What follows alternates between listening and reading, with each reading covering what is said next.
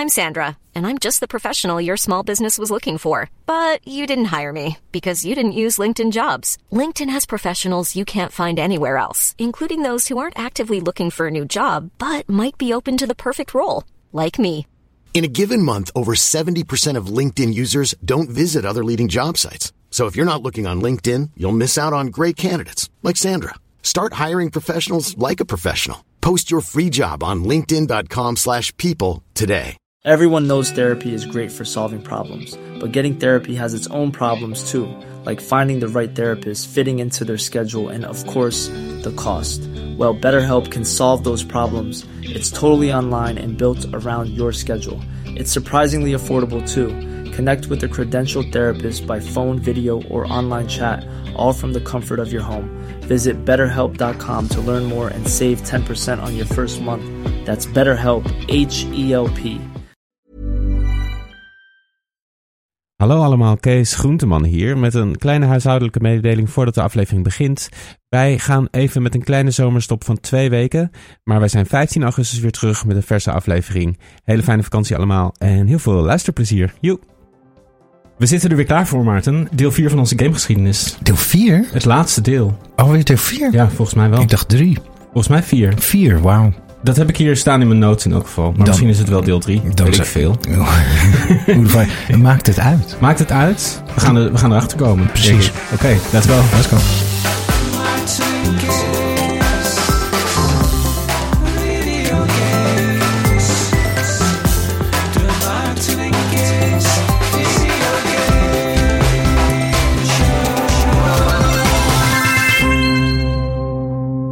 Hi, daar zijn we weer, Kees. Hey Maarten. Wat zitten we hier weer fijn in jouw studio. Ja, het is toch wel goed toeveren. Zeker. Ja, er wordt af en toe een, een, eh, een schijfje gewist, wat niet helemaal de bedoeling is. Ach, kan gebeuren. Maar af en toe start er een eh, Mac niet op.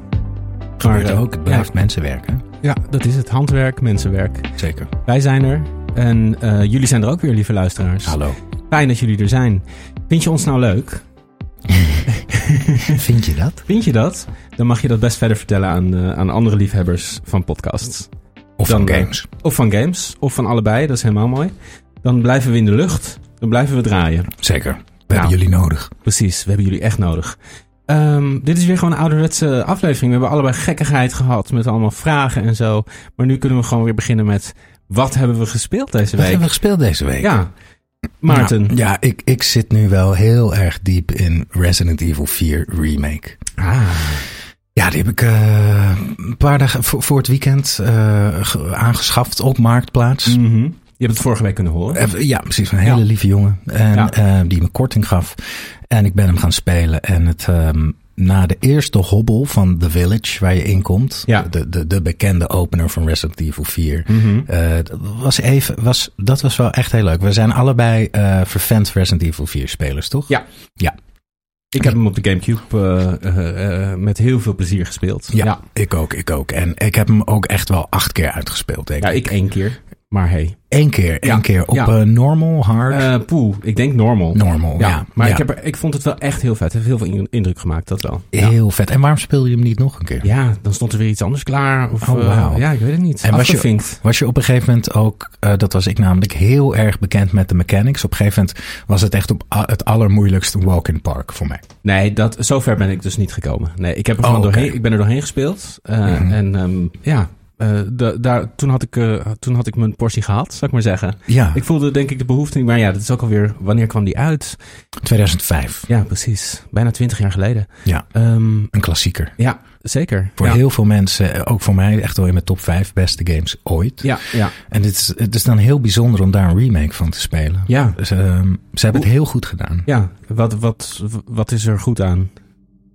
Het gaf mij echt weer het gevoel alsof ik twintig jaar terug in de tijd ging. Alsof ik, ik voel me deze week echt weer zoals ik me toen voelde. Twintig Mm. jaar geleden toen ik het speelde. Dus, dus wat heel knap is, ik, ik ben echt wel heel goed in Resident Evil 4. Ik heb, Mm. ik heb hem elke difficulty uitgespeeld. En op een gegeven moment krijg je de mechanics heel erg door. Ik weet gewoon één headshot, dan loop je naar hem toe, roundhouse kick. Dan ligt zo'n zombie op de grond en dan knijven. Zo, flip, flip, flip en dan is hij dood. Ja. Eh, wat heel fijn is dat je die mechanic zo goed kent. Maar op een gegeven moment ken je het ook wel. Waardoor elk gevecht een beetje hetzelfde wordt.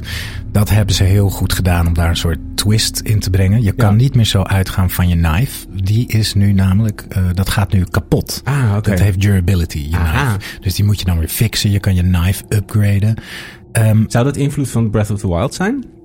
Of heeft Ja, misschien- daar niks... Misschien, of ja, er zijn natuurlijk ook wel andere survival horror games geweest... die dat misschien al voor Breath of the Wild deden. Dat Maar ik ik, denk het wel, omdat Ja. het je eh, dwingt om weer dingen op een nieuwe manier aan te pakken. Ja. En wat ook fijn is, en dat hebben ze uit Resident, uit de Resident Evil 2 remake meegenomen. Resident Evil 2, die heb je nooit gespeeld, hè? De Nee. remake.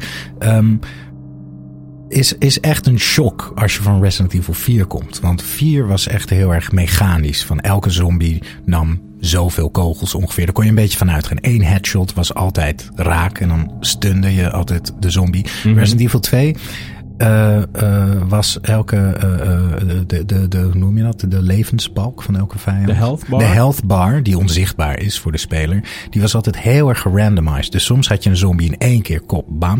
Soms kon je echt wel zes headshots doen en bleef je maar komen, Ja. de zombie. Wat heel spannend is, dat gerandomized. En dat hebben ze overgenomen in deze remake van 4. Oké. Dus het is veel... eh, je moet Dynamischer. Veel dynamischer. Onvoorspelbaarder. onvoorspelbaarder. Ja. En je moet veel meer improviseren. En het, eh, ja, Resident Evil 4, het goede was dus, je komt aan bij die village en je denkt, what the fuck. Iedereen is daar denk ik heel vaak dood gegaan. Ja, wat een beetje de echt bedoeling was. pittig eh, tutorial. Pittige tutorial, een ja, beetje Dark Souls-achtig van we gooien je meteen in het diepe. Precies. En je hebt, als je Resident Evil 4 Remake start, ehm, ik speel graag dat soort games op hard. Omdat Mhm. ik echt goed mijn ammo wil conserven en goed wil nadenken over alle acties die ik bega. Ehm, en nu, nu hebben ze het aangegeven, normal heet dan standard. En dan, eh, eh, eh, volgens mij is hard dan heet niet professional, maar mm, iets anders. Mhm. En dan staat er zo bij, voor veteran Resident Evil 4 Ah, players. Dus ik dacht, ik kies hard meteen, want ik ben een veteran. ben Resident ik. Evil 4, dat ben ik. Ja. Maar toen was die village zo pittig. Dat ik echt dacht, hoe kom ik hier doorheen? Dus ben ik toch de game opnieuw gestart en op standard gaan spelen. En dat is wel, het is iets te makkelijk voor mij. Net iets te makkelijk, maar ook wel goed gebalanced. Het is iets te makkelijk voor mij wat betreft het, eh, de munitie die ik heb. Het is trouwens niet munitie, maar Munitie. munitie. Ja. Daar kwam jij Munitie. vorige keer mee, toch? Munitie. Nee, daar hebben wij het niet over Bij wij gehad. de oude heb ik met iemand anders over gehad. Ja. Over. Munitie. Munitie. Ja. Ammunition. ja. Ammunition, ja, munitie. Alleen in de health items klopt het. Want ik, heb, ik, ik, ik ben echt steeds barely alive. ja. En- Hoe werkt dat ook weer, health items? Moet Eh, je die craften ook? Er zit wel wat crafting ja, craften. Je hebt, een, een, je hebt eh, kruiden. Een, Hmm. een groen kruid, een geel kruid en een rood kruid. Eén groen kruid ehm, is in het begin van de game eh, voldoende. Want je, begint met een hele kleine life bar. Dus dan is één groen kruid voldoende om... Hè, Helemaal vol te zitten. Ja. Precies, maar op een gegeven moment krijg je een hele eh, grote health bar. En dan is een groen kruid ongeveer goed voor een derde Mhm. eh, health. En dan moet je, als je dat groene kruid met het rode kruid ehm, craft, Ja. mix, dan krijg je een full health bar erbij. Ah, oké. Dus ja. je moet heel goed met je kruidjes. eh, Moet je, het is ook een beetje tactisch van ga ik voor meer, maar Ja. minder health in Ja. totaal? Of, eh, ja, precies. en die mechanic hebben ze in heel veel dingen nu geïmplementeerd. Bijvoorbeeld, eh, je kon in Resident Evil 4 altijd schatten vinden. En dan kon je die verkopen aan de merchant. De Mhm. merchant is echt leuk, nu nog leuker geworden. Goed. Geeft ook dynamisch heel veel commentaar op wat je doet. Ja, want dat is best wel een, een, een soort van meme geworden bijna. Hè? Die Ja. merchant. Wat, wat, waar is een uitspraak ook weer? Stranger, stranger. Ja, precies. I'll buy it at a high price. Ja. Dat soort dingen zegt Ja. hij allemaal. Ze hebben volgens mij een andere voice actor daarvoor. Oh, ja. Maar eentje die er heel erg op lijkt. Mm. En eh, hij geeft ook dynamisch commentaar. Dus als je bijvoorbeeld, ik heb dat niet gedaan, maar dat zie je in een YouTube filmpje. Als je alle wapens helemaal upgrade, dat kost zoveel tijd en geld. Mhm. Dan zegt hij iets als, wow, you really don't have a social life, do Oh, you? Dat soort dingen zegt hij. Ja, precies. Echt, ja. hij, geeft, hij geeft heel leuk commentaar op je. En, ehm, eh, en die mechanic dus van, van ehm, ga ik nu voor de korte bevrediging of stel ik het uit? Die zit ook in de schatten, want je kan nu ook eh, edelstenen vinden. En de schatten, bijvoorbeeld een kroon vind je dan, die hebben allemaal slots voor die edelstenen. Ah, ja. En die edelstenen vind je ook in allerlei kleuren. Dus als je bijvoorbeeld three of a kind hebt, dan krijg je een grote multiplier, keer twee, want je Ja. hebt three of a kind. Maar als je bijvoorbeeld twee rode rubies en één gele in doet, dan is hij weer minder waard. Dus je moet kijken hoeveel rubies heb ik, wil ik nu de upgrade kopen of Ah, ja. bewaar ik het voor later. Dus het is constant een soort, het is constant een resource management Ja. spel. Oh, vet. In een horror setting. Dus Ja. je, je loopt constant gevaar. Dat is heel fijn. En je moet kijken, ehm, hoe groot maak ik nu mijn comfortzone Ja. al offer ik daar misschien latere beloningen mee. Ja, mee precies. op. Ja, ja. En Dat het verhaal vet. is best wel out there, toch? Best wel wacky. Heel campy. Ja. Ze hebben dat een beetje teruggebracht. Dus iets minder sarcastische opmerking van Leon tussendoor. Maar Mm. het blijft zo'n raar circus. Ja, Het is Dat echt is het, een ja, circus. ja. En dat is zo leuk aan die game. Het is aan de ene kant heel zwartgallig en heel naar. Maar het is ook een soort kermis. ja, Het is zo grappig met de meest rare personages. ja. Zoals alleen Japanse studio's dat kunnen maken Ja, eigenlijk. echt op en top Japans. Ja. En campy. En grappig. En horror. En gruwelijk. Allemaal Ja. door elkaar. Vet. Ja. Ja. En Nee, ga- ja. Ja, nee, je wilde iets. Nee, nee, vraag nee, door. Ja, ik zat gewoon slap door te lullen. Eh, Nee, maar je, eh, je hebt hem nu... Je bent halverwege? Ik ben zo? halverwege nu. Ik ben nu, als je nog weet, je hebt zeg maar drie actes. Ja. De, de village, het enge kasteel Mm. en dan een soort militair eiland. Ik ben nu net op dat militaire Oké. eiland. Oh, in het laatste deel. Laatste deel zit ik nu. Ja. En nu, ja, je gaat op vakantie. Ik ga op vakantie. Ik heb jou de PlayStation 5 overhandigd. Precies, ja. Hij staat hier bij mij op tafel. Ja, wauw. Ik vond hem toch in persoon eh, toch wel mooier dan ik hem op de plaatjes vond. Ik Je had hem nog nooit in het echt gezien. nou, wel eens achter glas of zo, wel eens ergens, maar nog nooit zo echt even vastgehouden. En eh, ja, toch wel, toch wel een mooi ding eigenlijk. ik, ja, ik, ik Ja. ben er fan van. Ja, van nee, hij heeft me wel een beetje toch, eh, toch over de streep getrokken. Van, nou, dit is toch eigenlijk mooi, Het mooi design. vet. Hij is ja, groot. Ja, Ja. ik ga dus, als ik Tears of the Kingdom heb uitgespeeld, eh, dat ga, moet ik nu snel gaan doen eigenlijk. Want dan kan ik Mm. eh, Final Fantasy 16 gaan spelen op jouw Ja. PS5. Dat is toch wel... eh, Dat is toch wel bijzonder. Toch wel mooi. Dat is toch wel mooi Ja. ding wat uit deze podcast is Toch wel gekomen. grappig dat we dan... We hebben nog nooit samen gegamed. Maar nu ga ik dus wel jouw, zeg maar, PS5 eh, eh, Ja. ja. gebruiken. Ja, op mijn PSN-account. En daar, Oh ja. daar mag jij al Ja, precies. op. Oh, wauw. Zeker, ja. Ik me helemaal suf kopen aan allerlei... eh, allemaal expansions voor eh, Ja. Call of Duty. Ja, hele dure. Je hebt toch wel eens dat je in het nieuws dat, dat dan een of ander kind heeft Ja. 20.000 euro aan DLC gekocht. Ik heb ook wel eens ja, of per ongeluk. Ik heb ook wel eens gehoord, iemand die had dan een controller voor de Switch, die dan ook op zijn PlayStation werkte. En toen had hij niet door dat hij toen, terwijl hij op zijn Switch aan het Simultaan. spelen was, allerlei dingen aan het kopen was op Oh. zijn PlayStation. Oh, ja. shit. Ja, ja, dat leg dus dat maar eens uit aan de Ja, helpdesk. precies. Ja. Ja. Maar nog even over Resident Evil 4 Ja. Remake. Het is, ehm, het is interessant om te spelen. Ik, ik vraag me ook af hoe het voor iemand is die Resident Evil 4 niet heeft gespeeld. Ik, ik kan me daar niet in verplaatsen. Ik ben heel erg benieuwd hoe het voor zo iemand is. Omdat het Mhm. voor mij heel erg zo'n trip down memory lane. En ook wel interessant dat je dingen ziet.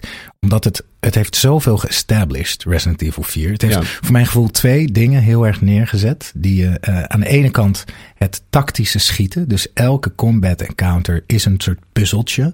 En het is ook heel belangrijk, waar schiet je je vijanden neer? Schiet je ze, dit klinkt zo luguber allemaal wat Ja. ik nu gezegd, maar schiet je Nou. ze door het hoofd? Of ga je voor de, de knieën, dat ze struikelen?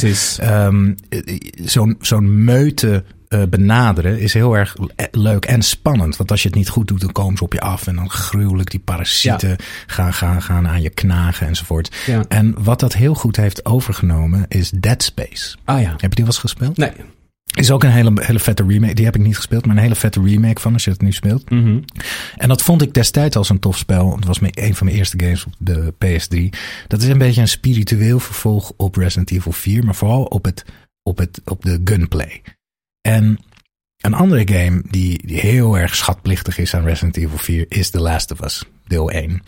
Ehm, wat heel mooi is, is dat je, dat je in Resident Evil 4 dus voelt, je moet iemand beschermen. De hele tijd de dochter van de president. Ja.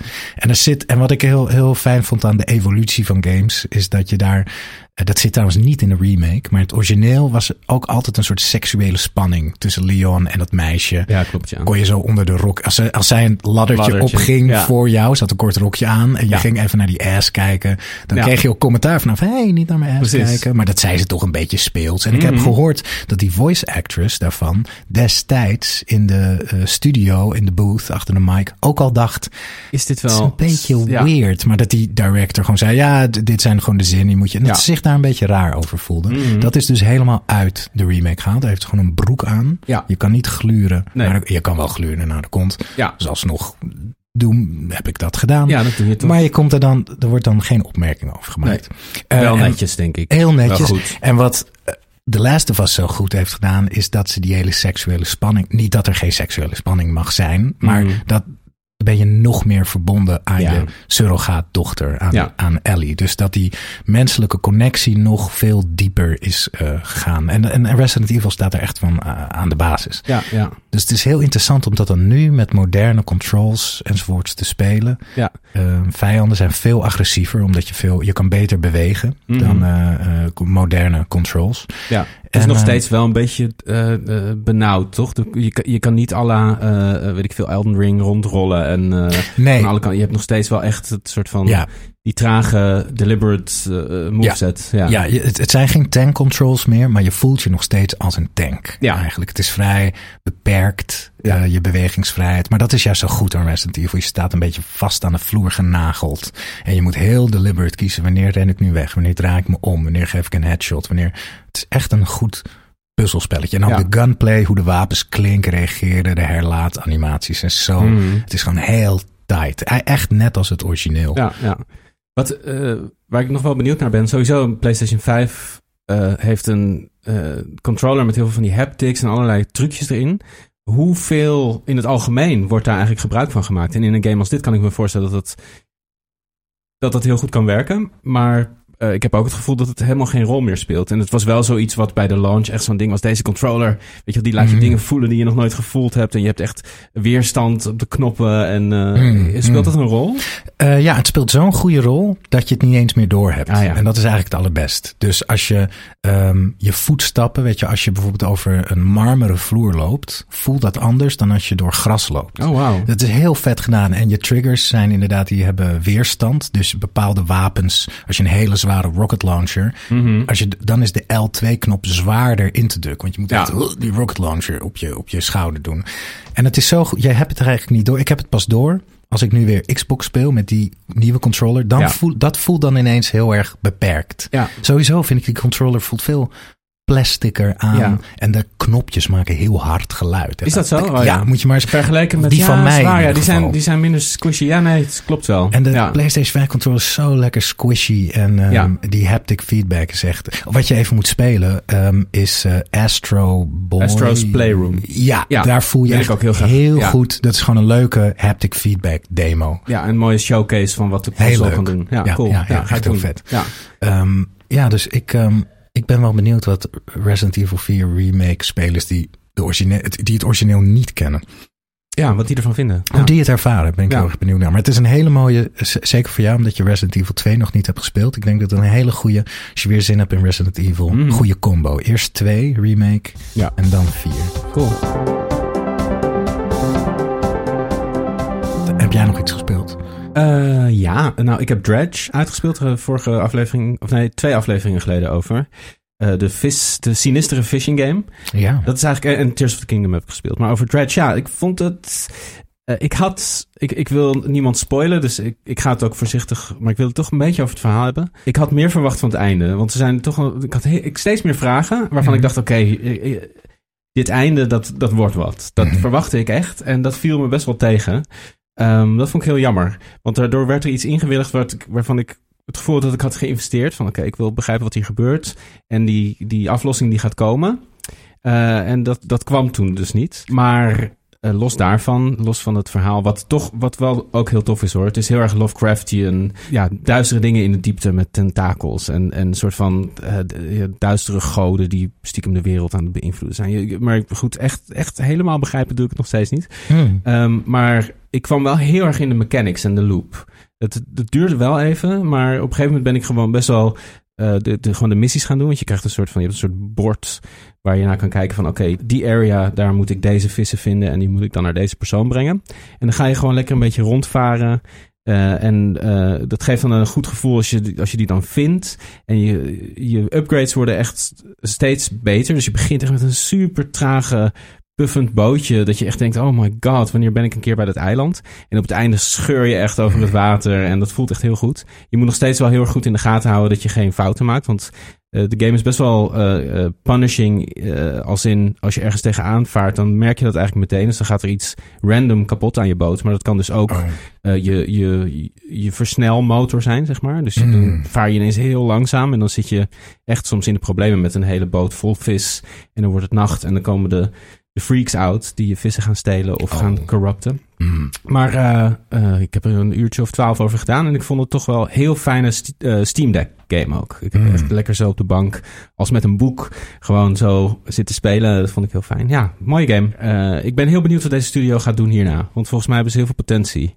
En is het hun eerste game? Volgens mij wel, ja. Er zit wel heel veel potentie in, in mm zowel de mechanics als het verhaal als de graphics, alles. Je voelt dat ze weten wat ze doen. Mm, vet. Uh, dus het voelt als een, als een hele goede eerste game van een hele toffe studio. Uh, dus uh, ik hou hen wel in de gaten. En verder Tears of the Kingdom. Ja, ja, ik ben echt. Ik zit echt tegen het einde aan. Ik heb oh, wow. alle, alle tempels gedaan. 100 uur ongeveer in zitten. Mm. Um, en nu is het echt zo van wat willen we nog doen voordat mm. we. ik heb de Master Sword. Um, Weet je? Heb je de hele depths al geëxplored? Nee, nee, want uh, dat is het oh, ding. Wow. Zeg maar de areas in de depths die je... Dus je, je komt van die, uh, van die planten tegen en daardoor wordt er een klein deel van de map ontsluikt, zou ik maar zeggen. Mm -hmm. Um, maar dat zijn veel kleinere gebieden dan die towers op de bovenwereld. Dus je hebt steeds een heel klein stukje maar van de map. En dat is echt zo groot. Het is gewoon even groot als de bovenwereld. Ja, het is helemaal connect. Het is ja, toch gewoon 100% één op één. één op één. Ja, ja. Wauw. Ja, ik uh, heb nog helemaal geen beeld van hoe het gewoon in elkaar zit, die depths. Nee, ja. Het komt blijft... het op een gegeven moment... Eh, ja, ik wil het eigenlijk niet gespoild krijgen, maar nee. komt het op een gegeven moment dat je het gewoon allemaal kan zien? Dat elk licht aan is? Nee. Blijft... Nou, dat, dat kan op een gegeven moment wel. Dat, dat kan je doen, maar dat, dat, dan moet je elke uh, uh, light route uh, activeren. En zijn er zoveel light routes als er torens zijn? Nee, zijn er veel meer. Er zijn veel meer light routes. Er zijn, okay. uh, zijn ja, dus ik vind het een beetje tricky of het een spoiler is of niet. Hmm. Um, maar er zijn veel en veel meer light routes. En die ze hebben wel een verbinding met de bovenwereld. Oké, oké. Okay. En die heb jij dus niet allemaal aangezet? Nee, nee, want dat is... Dat zijn er zoveel. Ik vraag me af, als je die dus allemaal aandoet, krijg je, kan je dan gewoon een soort staan op een hoog punt ja. en gewoon helemaal die depths in kijken? Ja, nou ja, dat weet ik niet. Volgens mm. mij wel. Volgens Vet. mij is dat het idee? Ja, ik moet die depths echt ja, zijn wel de meer gaan exploren. Ja. En uh, ja, nou ja, goed. Gewoon nog steeds uh, echt... Er worden nog steeds nieuwe dingen geïntroduceerd... waar ik heel erg van onder de indruk ben. En uh, sommige dingen vind ik ook een beetje irritant. Ik vind bijvoorbeeld die companions die de hele tijd in je weglopen. Ja, te veel, te veel. En, en ook het, hoe je ze activeert. Dat je ze naar ze toe moet lopen en ze moet activeren. Ja, dat is, is zo irritant. onhandig, want ze lijken ook op elkaar. Ja. En soms kan je er eentje niet vinden terwijl je midden in een gevecht gewoon iets wil doen. Ja, ja, en op zich, hun skills zijn heel handig. Ja. Maar uh, het wordt gewoon een beetje... Het is heel unwieldy. Ik wil gewoon een minuutje hebben of een knop waar ik gewoon iemand onder heb zitten. Uh, dat, dat wordt wel een beetje irritant. Helemaal als je er vier hebt die het, het, de, Ja, het is, um, flapperen. ik vind het esthetisch ook niet mooi. Ik Nee. wil gewoon, kijk, één of twee spookjes bij me. Dat is fijn. Zoals het vliegbeestje vind ik niet zo erg. Nee, precies. vogel. Maar op een gegeven moment, ik liep dan met zo'n robot rond. Ja, En uh, jezus. gebeurt er allemaal. Wat ja. gebeurt er? Ja, dat, dat, dat nam een beetje de Ja. sfeer weg van dat ik ben Link die ergens Ja. is. Je kan ze deactiveren. Hè, in de, Ja, maar soms de- heb je dan weer zo'n power nodig. Precies, dan moet je ze weer aanzetten. Ja, dat, Ja. dat is inderdaad een beetje, een beetje irritant. Ja, Ja. Dat, en ik, ja, ik ben zo excited voor eh, Baldur's Gate 3... dat ik eh, wat Divinity Original Sin ook heb gespeeld. Een klein beetje. Hmm. Hun vorige game. Om gewoon even weer in die Ja, daar hou je erg van, hè? Van Ja, het is een soort van ultiem genre, vind ik. Waarin je zoveel vrijheid en keuze hebt. En eh, goed, maar daar hoeven we het verder niet over te hebben. Maar Baldur's Gate komt eraan. Dus ik dacht, ik ga toch heel eventjes Heel erg eventjes. een Larry een gamepje doen. Ja. Ik denk dat het tijd is om naar de, naar de gamegeschiedenis te gaan. Hè? Ja, zeker. Waar waren we gebleven? We hadden de, de Xbox 360, PlayStation 3 gehad. Oh ja, nu Toch? gaan we naar de nieuwe generatie. Ja, dus eigenlijk nu is dit is het laatste hoofdstuk. We kunnen Laatste het nu ook over, over Tears of the Kingdom hebben, zeg maar. Alles wat gaat- Switch. de meest, ja, de meest vormende eh, eh, games voor ons sinds Ja. dus 2014 ongeveer. Ja. Ehm, ik zou nog graag één backtrackje willen doen Ja. naar de PlayStation 3 generatie. Er was één game die mij heel erg aansprak toen. En uh, een game die een beetje under the radar is gegaan. Je hoort er niet zoveel over. Dat was de racing game, racing game Blur. Oh ja. Ken je die? Ja, ik heb hem niet gespeeld, maar ja, dat, dat, er gaat wel een lampje branden, zeg maar. Het is een hele is het een beetje burn-out-achtig of niet? Nee, het is eigenlijk een beetje Mario Kart-achtig. Ah. Het idee van de developer was, we maken Mario Kart met realistische wagens. Met echte, gewoon met een oh. Opel en met een Mercedes. Maar de feel van Mario Kart. En het is gemaakt uh, door Bizarre Creations Studio die daarvoor een hele vette Dreamcast racer had gemaakt. Metropolis Street Racer. Oh ja, die ken ik. Die heb ik op de emulator gespeeld. Heel vet. Vond je die vet? Ja, heel vet. Ja. Ook zoveel jaar na dato. Ja, nee, die omgeving en die sfeer is echt zo heel... Sfeer en muziek is hele goed. toffe muziek. Ja, ja, die vond ik heel vet. Niet dat ik er heel veel uren in heb gestoken, maar ik, ik ik was toen die emulator aan het opzetten en toen kwam ik die tegen van, oh, dit is echt een, echt een ultieme racing game. Ja. Uh, vond ik heel vet. Grappig ja, dat het was dezelfde studio is. Het was een beetje het antwoord van uh, Sega op uh, Gran Turismo. En we moeten echt een vette sim-achtige racing ah, game. Uh, het is niet echt helemaal sim, maar wat best wel baanbrekend voor die tijd was, voor, dan hebben we het over het jaar 2001, was dat ze Tokio, LA en Londen hadden nagemaakt. Ja. En echt hadden nagemaakt.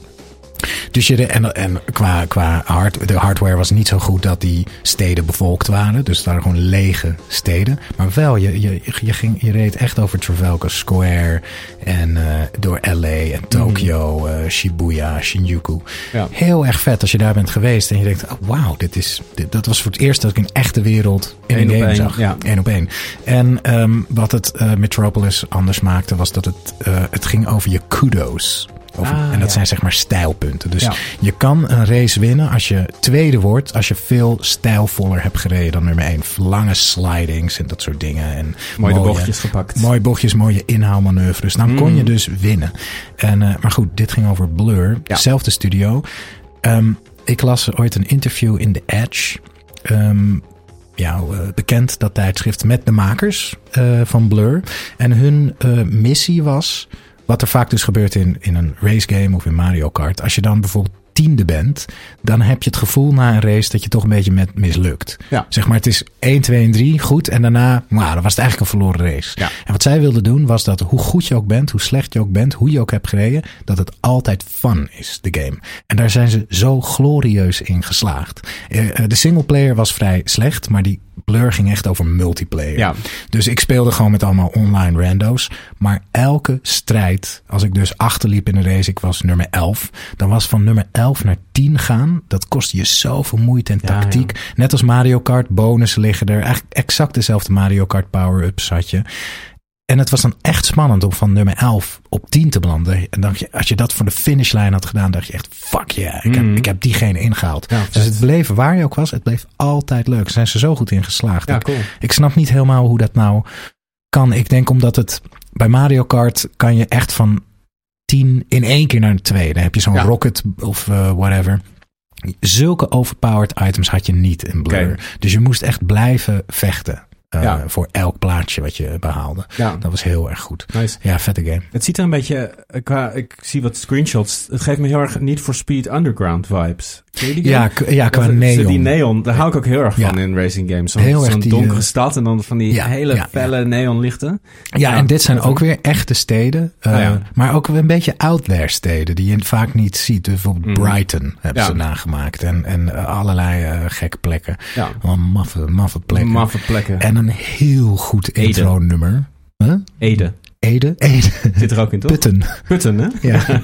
De Zaanstreek. De Zaanstreek. Lijkt me trouwens heel leuk als er ooit een open world komt game van Amsterdam. Ja uh, Assassin's Creed in de middeleeuwen of zo. In Amsterdam. Als er een serie is die dat kan doen, dan is het Assassin's Creed. Dan is het Assassin's Creed. Makes so much sense. Niet, niet Amsterdam nu met al zijn eenrichtingsverkeer. Nee, nee, nee, gewoon lekker. Gewoon middeleeuws ja. Amsterdam met die haven. Je kan een beetje Assassin's Creed Black Flag-achtige vibes hebben. Het zou zich zo ja, goed voor de, de, uh, de uh, hoe heet het? Waar ze mensen ophangen. Waar gebeurde dat? aan de overkant van het ei. Waar nu zeg AI is. Daar werden mensen opgehangen. Ja, daar was gewoon een galgen, uh, galgenwaard. Nee, galgen...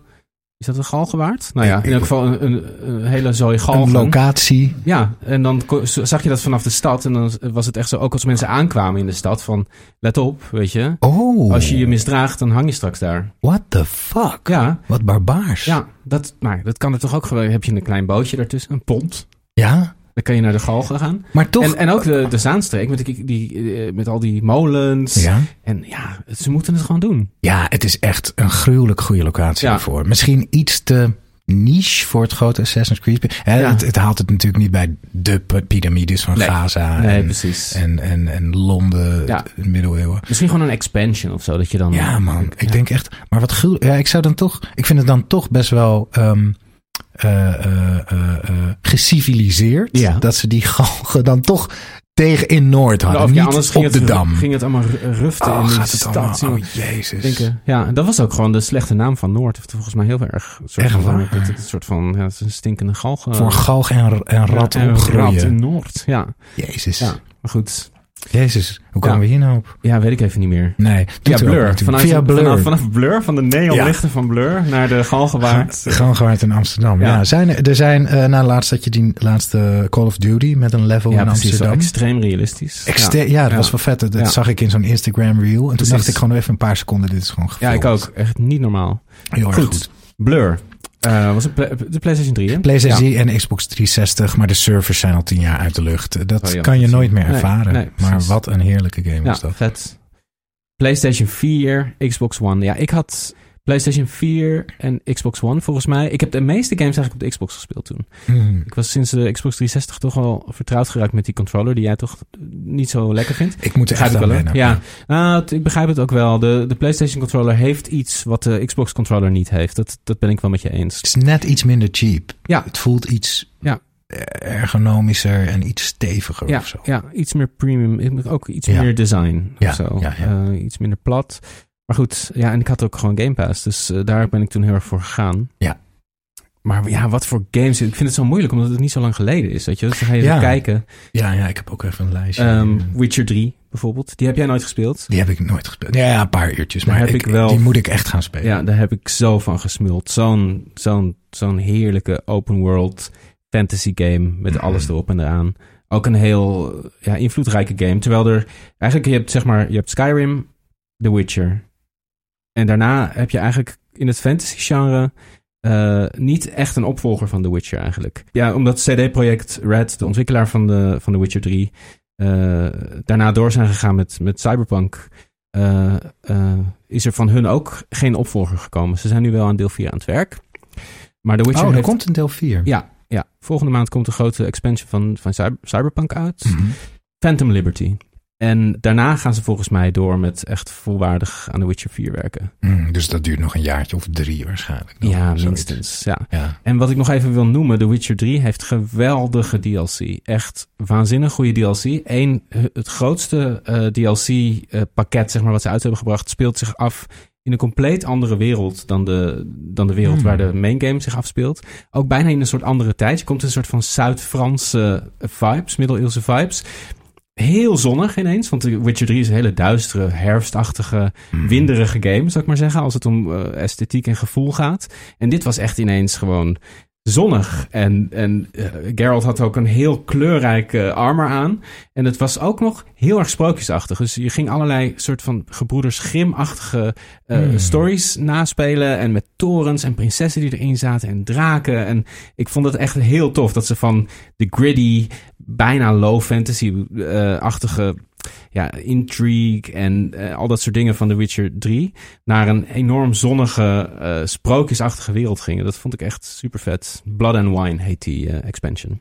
En kan je die spelen als je nu een nieuw game Witcher 3 begint? Kan je die dan meteen incorporeren? erin? Volgens mij is er, kan je die helemaal losstaand spelen. En dan krijg je gewoon een soort van gepre-up-levelde Geralt. Ah, dus de bedoeling eigenlijk is Ja. dat je de Witcher 3 uitspeelt en Het dan speelt- met je character die je dan voor hebt. het einde wel van The Witcher 3. Ah, dus het, is het dan zoiets dat het zich opent als je een bepaald level hebt bereikt? Volgens mij is dat het, ja. Maar je kan er dus ook voor kiezen om gewoon Gewoon los te direct te beginnen met een, met een ge- soort van pro, eh, pre-geprogrammeerde Geralt. Met Ah, ja. eh, een Ja, level ja. En, een, en een armor en alles. Eh, maar ik zou gewoon de main game spelen hoor. Gewoon meedoen Eh, en daarna. dan leer je hem ook echt kennen en de wereld. En, ja, prachtige game. Ja, ik moet het echt. Het staat al jaren op mijn schaamlijst. Oké, nou. Nou, Bedankt eh, voor het luisteren. Nee, we hebben zoveel. Dat is het ding een beetje. ja. En, vind je trouwens even over The Witcher nog. ehm, wat vind je van die serie?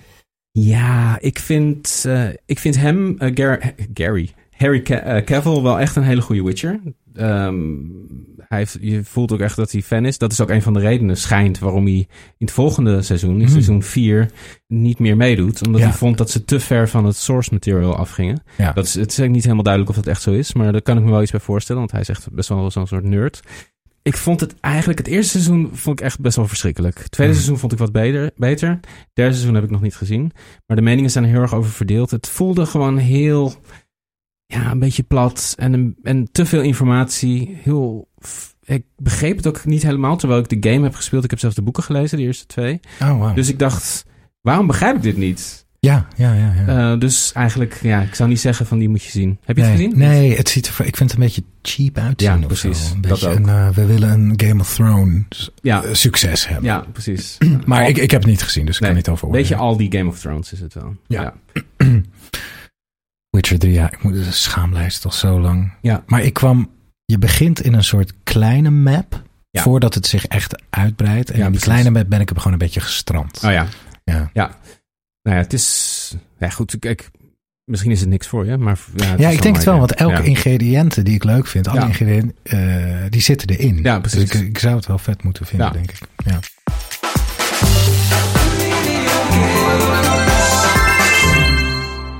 Ik wil nog ook even over Dark Souls hebben eigenlijk.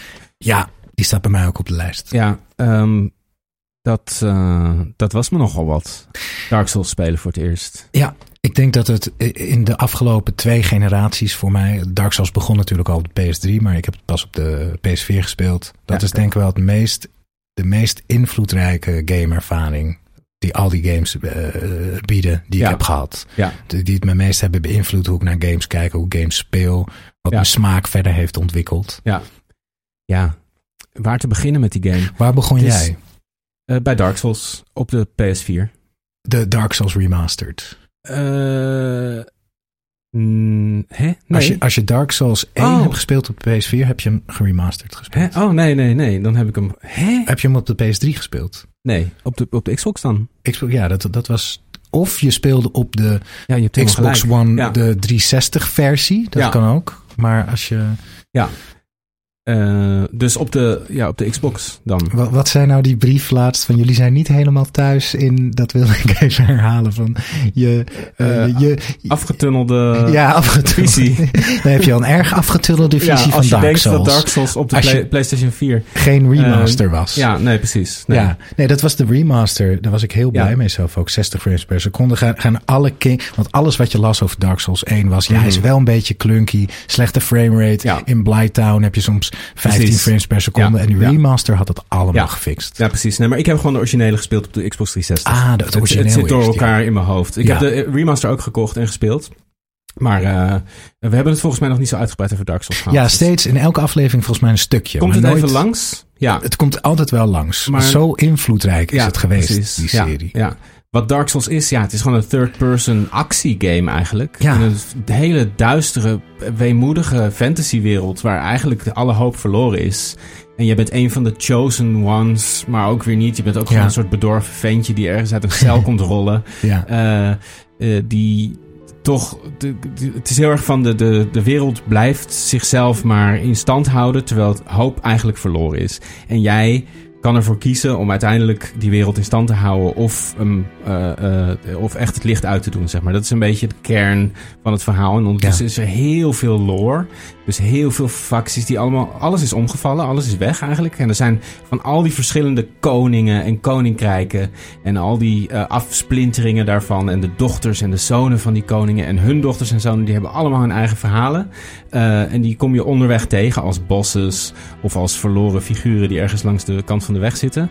En het is ondertussen gewoon een hele moeilijke actie-georiënteerde eh avonturengame eigenlijk... waarin je dus een, een, een character bent die of met een zwaard en een schild vecht, of een speer heeft, of met magie, of je combineert al die dingen.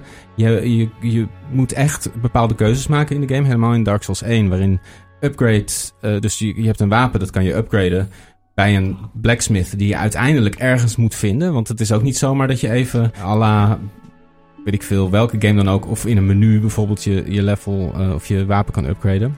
En een van de centrale mechanics is dat je verzamelt souls. En die, volgens mij heb ik dit wel eens uitgelegd, maar goed. Verzamel, je verzamelt souls, dat zijn eigenlijk je, upgrade materials, je... Experience points. Experience points, precies. En die uh, uh, spaar je op en die kan je verliezen als je doodgaat. Of die verlies je als je doodgaat. Die blijven liggen waar je bent doodgegaan. Dan ga je terug naar de laatste plek waar je hebt gerust. Dat is altijd een bonfire. En dan moet je zonder dood te gaan die souls, die experience points weer oppakken. Anders ben je ze voor altijd kwijt. Ja. Dus het is ook een klassiek ding dat je dus uh, honderdduizenden van die souls na uren spelen kwijtraakt. Omdat je te veel risico hebt genomen. Of ja. um, uh, gewoon geen bonfire kon vinden. Dat is soms ook zo. Dus ja, het is een hele harde game, maar ook heel mooi en heel gevoelig op een bepaalde manier. Heel filosofisch. En het is ja. ook een beetje comedy, vind ik. Want soms ja, hoe, ze, hoe ze characters of enemies neerzetten. Uh, om een hoekje net, of je slaat ergens een deur open en dan staat er ineens een enorme dude achter, weet je wel. De, ja. de game is zich bewust van het feit dat jij je helemaal de tyfus schrikt, of ja. een randje afvalt. En daar, dan denk je, oh, ik heb het net overleefd, maar dan komt er weer een hond die op je springt. Al dat soort dingen. De wereld is echt, zit vol met soort booby traps, die echt met humor uh, in elkaar gedraaid zijn. Ja, um, en, en, ook hoe die characters worden aangepakt. Dat, ik vind het zo heerlijk in Dark Souls, in alles, zelfs in Elden Ring dat er zo weinig tijd is besteed aan uh, de lip sync van de characters bijvoorbeeld. Ja. Die staan daar echt als paspoppen. Staan die daar en Volgens toch mij in de Dark Souls be bewogen hun lippen niet bewogen eens. lipjes niet nee. eens. Het is het, maar uh, toch weer die abstractie van. De, en ja. dat maakt het ook een soort van naargeestig en raar. En die voice acting is heel raar. Ja. Ik snap ook niet wat heel of dat nou de bedoeling was. Heel, ja. heel, heel raar. Heel veel mensen die uh, heel naar lachen. Ja, ik dus kan van... wel even een, een klein fragmentje onderzetten. Thou art welcome any time. It is only human to commit a sin. Heel vaak van die dingen als um, dat je denkt, je voert iets in je schild. Ja, maar dat dus kunnen dat dan ook gewoon... Van, well, let's go to the swamp, ja. shall we? Ja. dat, soort, dat soort weirdness. Ja. En het is ook fascinerend om... Ik, ik was best wel laat to de Dark Souls party. Ik begon bij Bloodborne in 2017. Mm. Dus Dark Souls, Dark Souls 1 is uit. Nou, als je terug gaat, Demon Souls. Demon Souls, dat was de eerste, kwam uit 2009. Maar het, het is zo moeilijk om uit te leggen. Kijk, bij heel veel mensen in wat zijn de beste games ooit, staat hij altijd Dark Souls of iets van de Dark Souls serie ja. erin. En Dark Souls heeft echt compleet het gaming landschap veranderd. Maar als ik zo naar je luister van ja, wat voor game is het? Mm -hmm. Ja, het is een action-adventure. Het is moeilijk. Je moet upgraden. Het klinkt. Het zijn ja. al die ingrediënten zijn eigenlijk best wel standaard. Ja, klopt. En wat is dan dat het zo, zo invloedrijk en bijzonder ja, is geweest? Nou ja, één heel, uh, heel plat ding, wat wel heel veel uitmaakt, is hoe weinig de game je vertelt. Dus ja. er is geen map. Er, er, het verhaal wordt niet door in cutscenes verteld. Je moet gewoon, uh, alle items hebben beschrijvingen, die kan je lezen. Dus je pakt een zwaard op, wat er een beetje apart op een aparte plek ligt, met een soort van beeld erachter of zo. Dat je denkt, oh, dit beeld dit ziet er een beetje uit alsof het echt uniek is. Er ligt een zwaard bij en dan ga je in je menu ga je dan de beschrijving lezen. En dan staat er, dit was het zwaard van die en die. Denk je, hè, wie zijn die en die? En die heeft bij deze battle dit en dit gedaan. Ja. Maar het is ook een heel soort van, ja, ondoorzichtige taal. Een beetje poëtisch, een beetje ja. geheimzinnig allemaal. Dus het, ook dat is best wel... Uh, zeg maar, het is een soort van verschillende lagen van mysterie op elkaar. Ja. Uh, en als je zo'n hele game doorspeelt en je leest al die item descriptions, dan begint zich in je hoofd langzaam, nog steeds een abstract, maar wel een beeld te ontstaan van wat die wereld is en waarom die bestaat. En ho ja. hoe de mensen die daarin hebben geleefd, ja, wat, ja, hoe zij in het leven stonden of wat ze belangrijk vonden. En zo worden het ook heel vaak hele persoonlijke verhalen, hele dramatische verhalen. Heel groots, maar ook heel menselijk. Ja, uh, dat is het woord wat ik inderdaad. Het is zo menselijk. Het, het, het, het, het heeft gewoon iets weg van het leven, Dark Souls. In de zin van bijvoorbeeld uh, de lore en de, uh, de, verhalen. Je, krijgt, je haalt er echt uit wat je er zelf in stopt. Ja. Dus je kan zelfs. je zou alle dot, dots kunnen connecten met alle item descriptions. Dus je, je hebt nooit een cutscene van dit is het verhaal. Je vindt gewoon inderdaad het zwaard van een of andere oude koning. En dan vind je misschien twintig uur later een bepaalde helm. En dan, Ja. oh, in deze, deze helm heeft deze persoon gedragen in die strijd toen. En het is echt wat je er zelf... Kijk, ik heb bijvoorbeeld nooit echt iets van het... Wel de overarching plot, van Mhm. die, voor die constante rebirth, die constante cyclus. Maar ik heb nooit echt Nee. het verhaal meegekregen. Maar het maakt niet uit. Ik ook niet, Dat hoor. is zo mooi. Maar er vormt zich toch iets in je Ja, hoofd. ja, je hebt toch het gevoel Ja. dat, je, dat je zeg maar één hoofdstukje leest in een heel groot George R. R. Martin boek. Precies. In een fantasy. Ja. En dat vind ik ook altijd, dat vond ik fijn ook bij Skyrim doorspelen. Dat ik niet het hele plot wist. Ik Mhm. ben maar een pionnetje in deze Ja. hele wereld. En het vertrouwen dat er een wereld om je heen is waar je niet alles van weet, dat is een heel fijn gevoel. Ja, nou zeker. Ja. Wat ook een grote rol speelt, is gewoon de exploration in die games. Dat je een willekeurig klein tunneltje inloopt en denkt van nou, misschien vind ik hier wel een item. En dan Hmm. blijf je gaan. En dan blijf je gaan. En dan opent dat ineens, dan kom je een bos tegen en die versla je dan. En dat zijn dan meestal pittige gevechten. Hmm. Eh, en dan gaat het daar achter nog door. En dan is er ineens een enorme area waar je gewoon geen flauw idee van had. Wat soms of vaak compleet optioneel is. Ja, ik heb ja. ook in de eerste Dark Souls, die heb ik, daar heb ik dus weinig opgezocht. Zoveel areas gemist. Gewoon enorme gebieden. Helemaal vol met lore en items en unieke enemies. En heel eigen eh, esthetiek. Compleet niet gezien. Gewoon ja. langsgelopen. Ja, langs dat hele kleine tunneltje gelopen. Dat hele bij die boom, dat je, de, heb Mhm. je zo'n invisible wall. En dan ga je Ja. helemaal naar beneden in die boom. En je denkt, hoe ver gaat dit? En dan kom je op, op de bodem van de wereld terecht met dat meer. Ja, precies ja. En je hebt gewoon constant het gevoel bij Dark Souls dat je, dat je, di- dat je, het, dat je het niet speelt zoals het zou moeten. Ja. Van ik ben een beetje, ik ben echt verloren in deze wereld. Ik, ik, ontdek iets, ik ontdek nu iets wat ik helemaal niet mag ontdekken. Ja. Je hebt constant het gevoel dat je een beetje vals speelt op een goede manier. Precies. Ja, of je vindt een heel eh, sterk item op een hele, heel vroeg moment, weet je wel. Eh, Ja. eh, armor, wat, wat je... Ra- random drops. Dus Ja. soms krijg je ook echt een. ik, ik, mijn eerste keer Dark Souls speelde ik met zo'n geweldige ehm Halbert. Die Oh ja. echt een hele rare drop was. Die heeft me door de hele game gecarried. Mm. Wat was dat een fantastisch wapen. Nooit meer gevonden. Ja. Dus ik heb het iets van drie keer gespeeld. Ja, en, die, en gewoon het level design. De Ja. map. Nog Ja. steeds blijft Dark Souls 1 onovertroffen daarin. Ja, Van zeker. alle Soulborne games. Zeker. Dus de, wat ze al neerzetten met gewoon een, een, een pad in het bos en dat je daar verderop iemand ziet staan waarvan je weet, oké, die gaat me pakken, weet je. En dan die, die, eh, eh, dat je daar onderweg naartoe bent en dat er dan van de zijkant toch nog iemand aankomt, weet je wel. Gewoon de Ja. plaatsing van de, van Ja. de enemies. Ja, ja, ja. En de, inderdaad, de, gewoon hoe de levels zijn vormgegeven is met zoveel precisie en, Ja. en gevoel gedaan. Dat eerste stukje van je eerste bonfire naar dat je dat kasteeltje ingaat naar boven, bij die draak. Ben je toen, eh, sorry, Ja. Ben je toen naar, meteen naar boven gegaan toen je de game begon? Of naar Eh, beneden? ja, Want- ik ging eerst eh, dat, eh, de, de, dat, verkeerde eh, kant op. Ja, ik ging dat Ja. kerkhof Ja, af. oh en daar kon je nog best wel, want daar leer je wel een beetje de combat. Kan Ja. je nog echt wel wat souls farmen. Kan je nog een paar leveltjes omhoog. En toen ging ik op een gegeven moment omhoog. Dat was toch de, de weg van de minste weerstand. En dat doet het ook zonder het... Ja, wat het zo goed doet is, het geeft jou als speler de volledige verantwoordelijkheid om Ja. je eigen keuzes te maken. En je hebt echt het gevoel na elk gevecht hoe... Kijk, ik was heel erg eh, eh, laat begonnen met Dark Souls, omdat ik heel erg was afgeschrokken door het is zo moeilijk. Het Ja. stond echt bekend als moeilijkste game aller tijden. Mhm. En ik dacht dat is frustratie. Maar wat het zo goed doet, is dat alle beperkingen die het geeft, dus geen, eh, het, be- het betuttelt je niet qua verhaal. Het laat je alles zelf uitvinden. Het betuttelt je niet qua combat. Je moet alles zelf uitvinden. Dat geeft het juist een enorme eh, verantwoordelijkheidsgevoel. Ja. Ehm, waardoor je echt het echt als een avontuur voelt. Niet alleen in de game, maar voor jou als speler. Ja. Ook elk gevecht wat je verliest, haal je een les uit. Ah, Mhm. ik was te, ik was te, te gretig. Meestal te gretig. Ja. Altijd te, te gretig. Ik wil nog even dit laatste Ja. hitje. Terwijl je weet, nee, je moet in de... Het is echt Ja. een zen game in Absoluut. die zin. En het heeft voor mij ook eigenlijk, en dat vind ik eigenlijk wel fijn op dit punt in mijn leven.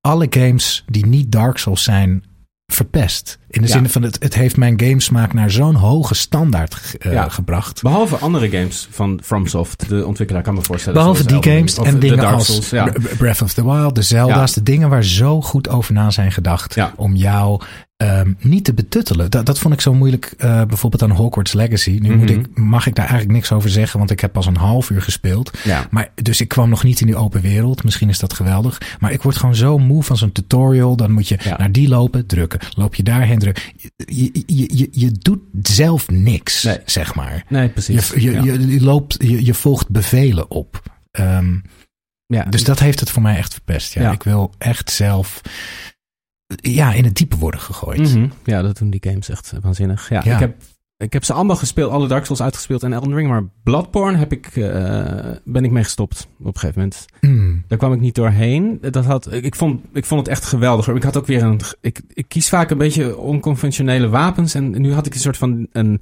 een eh, eh, stok. Die een zweep Een wordt. cane, ja. ja. Ja, dat is een moeilijk wapen. Ja, en ik weet niet waarom, maar ik, ik, volgens mij is wist ik dat. Maar ik dacht van ja, ik vind het gewoon het vetste wapen. Ik weet niet, ik vond het gewoon zo cool dat het een wandelstok was. Die, waarmee Ja. je kon eh, stikken en dan ook Heel- range had met een zweep. Nou ja, Heel Victoriaans, Brits. Ja. Eh, die stijl is heel, heel erg. Victoriaans. Ja, geweldige sfeer. Ook een heel ander soort eh, Totaal, stijl dan, dan de Dark Souls games. Ja, alhoewel ik wel de Dark Souls esthetiek prefereer boven de Bloodborne Ja, esthetiek. ik ook hoor. Ik vind de, de Bloodborne, Bloodborne is voor, voor veel mensen de Dark Souls. eh, De ultieme, De ja. ultieme.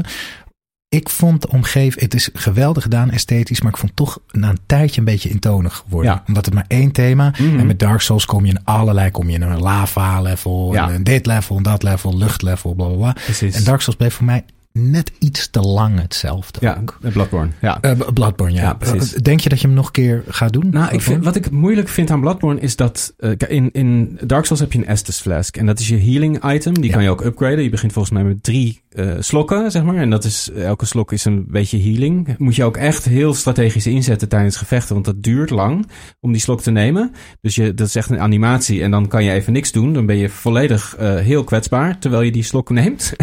in Bloodborne zijn dat... ehm, is dat een ander item? Fuck, hoe heet het? Ehm, En, eh, ik denk dat het Blood Echoes, maar dat zijn de souls. dat zijn de souls. Ja, hoe heet dat? Dat weten we hoor. Het zit in mijn hoofd. Ik ga er niet op komen. ehm, Blood Vial, Blood Vial. Dat is hem. denk ik. Ja, Blood Vial. Ja. Oké. Eh, nou, dat zijn... eh, In Dark Souls, als je rust bij een bonfire... wordt die Estus Flask, flask altijd gewoon opgevuld. Maar in Bloodborne, die Blood Vial... Ja. die eh, refillen niet. Die moet je verzamelen. Dat zijn drops, random drops van enemies. Ja. Of eh, je kan ze kopen, maar dat is ook maar een limiet wa- wat je kan kopen bij de merchant. En op een gegeven moment kwam ik gewoon bij een moeilijke bos vast te zitten en moest ik de hele tijd die blood files gaan, farmen. Ja. En ik werd er zo moe van. Ik dacht, ik wil, ik wil gewoon de, mijn focus op die bos. Ja. Ik, eh, waarom moet ik de hele tijd naar deze drie random enemies? Er was dan één plek eh dichtst bij een rustpunt, zeg maar.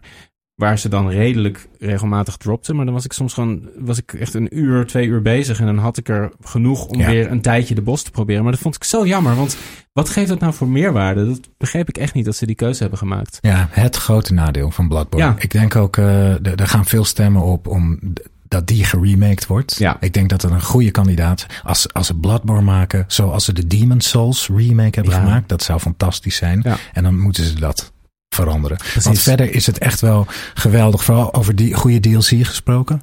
Oeh, my god. De, een paar van de beste bosses in eh, alle Souls games zitten ja. in de DLC van Bloodborne. Ja. En ehm, voor de mensen die hem nog gaan beginnen, of als jij hem nog ooit gaat herspelen, neem The Hunter's Axe. Ah ja. Dat is een beetje de, de Rivers of Blood van Elden Ring. Het is een OP-wapen, maar de game blijft echt alsnog uitdagend genoeg. Ja, en het is gewoon echt net even een fijn wapen voor crowd control. En het, het, het wordt er echt makkelijker en fijner door, vind Ja. ik. Ik heb Bloodborne denk ik drie keer gespeeld. En elke keer dacht ik, nou, ik ga een nieuw wapen. Nee, Hunter's Axe. Dat Toch heel- ja, altijd die Ja, ja, ik hoop inderdaad ook echt dat hij wordt geremaked. En dan, eh, dan ga ik hem zeker wel uitspelen. En nog één eh, ding wat ik echt een testament vind voor Dark Souls 1, hoe goed die is. Veel mensen, die, veel mensen vinden Dark Souls 1 uiteindelijk toch de beste. Maar die zeggen ook, maar ja, dat was de eerste Souls game die ik speelde. Ja. Dus die is het bijzonderst. Maar ik speelde eerst Bloodborne, toen Dark Souls 3, Hmm. toen Dark Souls 1. En ook ik vind Dark Souls 1. Ja. Toen dacht ik, ah, dit is zegt het meest compact. En Ja. eh, terwijl ik Dark Souls 3 ook fantastisch vond. En Bloodborne. En En Demon Souls, die heb jij nooit gespeeld, Nee. toch? Nee, heb ik kan nooit je nu, gespeeld. eh, die Ja, kan je die- nu lekker spelen. op Zeker, ja. Nu we het erover hebben, krijg ik ook enorm... We gaan mijn handen echt jeuken om zo'n soort game te spelen. Ja, het is geweldig hoor. Die Ja. graphics en de character creator was altijd een beetje kut in alle Souls games. Ja. Maar nu grafisch is hij heel lekker, die character creator. ja, vet. Ja. die zijn altijd wel bijna komisch. eh, Ja. eh, Ja, Wat ik- ik, was het nou, welke, welke Bloodborne, of, jezus, welke Dark Souls was het nou dat je, dat je gender swapte als je in een, in een kist, dat soort dingen zitten dus ook in deze game om een voorbeeld te nemen. Als je in een kist... Ja, dat was een, eh, de- Dark Souls 2 is dat. Oh. Eh, dan is er, is er ergens een strandje en daar staat een kist, een doodskist, op het strandje. En als je in die kist gaat, dan swapt je gender. Dus dan, eh, als je male hebt gekozen, dan kom je uit die kist als female. Wauw. Dat heb ik ook gedaan. Ik, eh, ik speel altijd female characters. En toen werd je ineens een mail. Ja, maar dat zag ik dus heel laat, want je hebt altijd Ja, enorme je hebt het niet door. Ja, inderdaad. Dus Hé, wat? Hé, is een man? Wat Weet je? het zou wel handig zijn als het niet echt ook Als zo ging. zo, ja, dat je denkt van, nou, vandaag, eh, ja. Geen, geen eh, heftige operatie, gewoon je gaat in een kist liggen op het strand. Ja. Je komt eruit. Hoi. Precies, ja. Dat grappig zou wel geweldig zijn. Ja, Yo, wauw. Ja, ik had een, eh, voor het eerst in Demon's Souls PlayStation 5 echt een hele mooie character gemaakt. Normaal geef ik iemand een rare... Je ziet diegene toch nooit meer, Nee, want je bent in armor. Maar toen had ik een soort magic user met zo'n diadeem. En ik had echt een hele prachtige Scarlett Johansson-achtige Oh, wauw. vrouw. Eh, per ongeluk ging dat een beetje. Maar dan met rood haar in vlechten om haar eh, hoofd. En eh, rode ogen. Ja, echt een hele vette character was Vet, dat. ja. Ja. echt mooi. Ehm, ja, ik hoop dat de Dark Souls games nu met die grafische engine verder gaan van Demon's Souls. Ja, ja, ja. Heel het is ook even de game. vraag. Ja, ja, ja, ik ben heel benieuwd. Het is ook de, want ik denk, kijk, Elden Ring is natuurlijk, die is ongeveer tegelijk uitgekomen, of in dezelfde periode uitgekomen als, als de Demon's Souls remake, of ja, iets later. Eh, la- ja, Drie, Demon's Souls was met de jaar. launch. ja, precies. eh, Oh, twee jaar. Twee jaar ongeveer. Ja. ja ehm, maar ik denk dat Elden Ring weer zo, ja, dat is zo'n grote Ja, game. te groot. om, Te- om zo mooi vorm te geven. Ja, precies. Dus dat is de vraag van waar, waar ligt de focus voor hun ook? Want ze Ja. hebben in Elden Ring ook superveel assets eh, ge- hergebruikt, hè? En movesets en zo. ja, alles is Eh, gewoon hetzelfde. ja, het en is eigenlijk is in elke Souls game het verhaal hetzelfde. Je moet Ja, of de chain breken of Ja. hem juist ingaan. En het is nooit ook duidelijk wat nou moreel het juiste antwoord is. Nee. Weet je wel, is het juist heel erg arrogant dat jij denkt, ik break the chain en de hele wereld gaat naar de kloot? Ja. Of moet je gewoon in lijn blijven met de tradities en je ego een beetje aan de kant zetten? Ja, maar dan doe je ook eigenlijk, ja, dan, dan Kwaad. sto- stoot je toch de, de, de koning ook van zijn troon en zeg je van, de- ik, Ja. ik, ik, ga nu op de troon zitten. Ik ben de baas van deze he- helse wereld. Weet je, dus het is inderdaad, er is geen, Ja. er is geen antwoord. En De, dat, ja, de rebel van vandaag is de dictator van morgen. mooi. Mooi hè? Die Ehm, schud ik gewoon uit mijn mouw. Ja, Jezus Christus. Je moet er even over nadenken. Dat snap ik. Doe maar Ja. even. Zet hem maar even op pauze. Ja, ik doe even een bumpertje. Ja.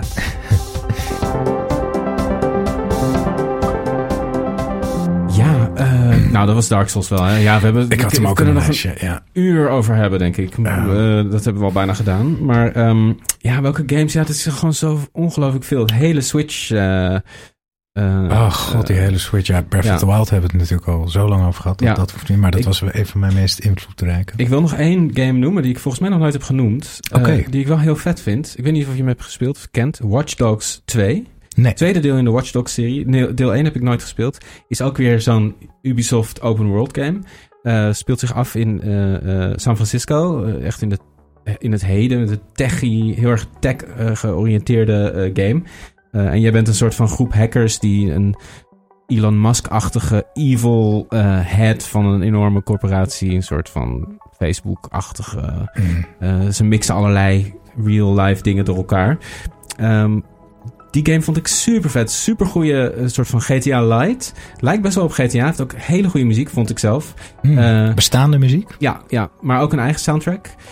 En je hebt, eh, het verhaal is heel tof. Je bent met een groep hackers die allemaal een soort van hun gebreken hebben. Ze zijn allemaal een beetje losers eigenlijk ook. Dat ben je eigenlijk zelf ook. Je bent gewoon een enorme nerd. Ehm, en je komt bij hen en eh, jullie gaan samen eigenlijk de strijd aan om, om die megacorporatie eh, corporatie omver te toppelen. Ehm, en hacken speelt een hele grote rol. En dat, die, daar, daardoor heb je heel veel vrijheid eh, om problemen eh, te benaderen. Je kan eh, mensen hun telefoon hacken, zodat ze worden afgeleid of laten exploderen. Je kan allerlei deuren ook trappen, zodat als een guard... Zo kan je dus zo'n gebouw wat je dan moet infiltreren... op allerlei manieren een soort van booby trappen. Zodat je compleet ongezien naar je eh, objective kan komen. Heel goed gedaan. En eh, de, ik vind de aesthetics ook heel cool. Je kan allerlei toffe tasjes en jasjes en broeken en petjes en brillen en zo opdoen. Je kan je character echt op een hele eigen manier vormgeven. Ehm, dus dat is een game waar ik echt enorm van heb genoten. Watch Dogs 2. Deel 3 heb ik nooit gespeeld. Maar toen zijn ze helaas een hele andere kant op gegaan. Is er een deel 3? Ja, ja eh, dat speelt zich helemaal af in Londen. En eh, daarbij hebben ze geen hoofdcharacter gemaakt. Maar je bent. Je, runt zeg maar een, een groep die allerlei mensen recruit. En al die recruits, die kan je spelen. Dus je kan eigenlijk iedereen die in de wereld rondloopt, kan je spelen Oh. door, hem te, door ze te recruiten. Vet. Ehm, heel ambitieus, maar het is, nou ja, het is niet helemaal uitgepakt zoals het moest. Maar ik heb hem nooit gespeeld. Ik ben nog Wanneer wel is die uitgekomen? Ehm, volgens mij een jaar vier geleden. Oh, zo niet- lang. ja, Dat is heel Ja. nou ja, is ook wel prima. Maar goed, Watch Dogs 2, aanrader. En is ook zo'n, als je zin hebt in een, in een open world game die heel zonnig is, met leuke voertuigen en goede muziek en een goed verhaal. eh, eh, een beetje een, een verborgen eh, juweeltje vind ik eigenlijk. Helemaal als het om, als je van dat soort open world Ubisoft-achtige games houdt, dan Hmm. helemaal. Kan je ook vliegen? Eh, nee, Kan niet vliegen. nee, je kan niet vliegen. Nee, Helaas. Sorry. Laat maar zitten dan. Ehm, ja, ik zit even. Ja, mijn god. Ja, eentje die ik ook wel wil eh, noemen. Ehm, ja, wat mij ook wel erg, wat ik ook wel erg lekker vond. ehm, Wipeout HD op de PlayStation. Ja. Heb je die ooit gespeeld? Nee.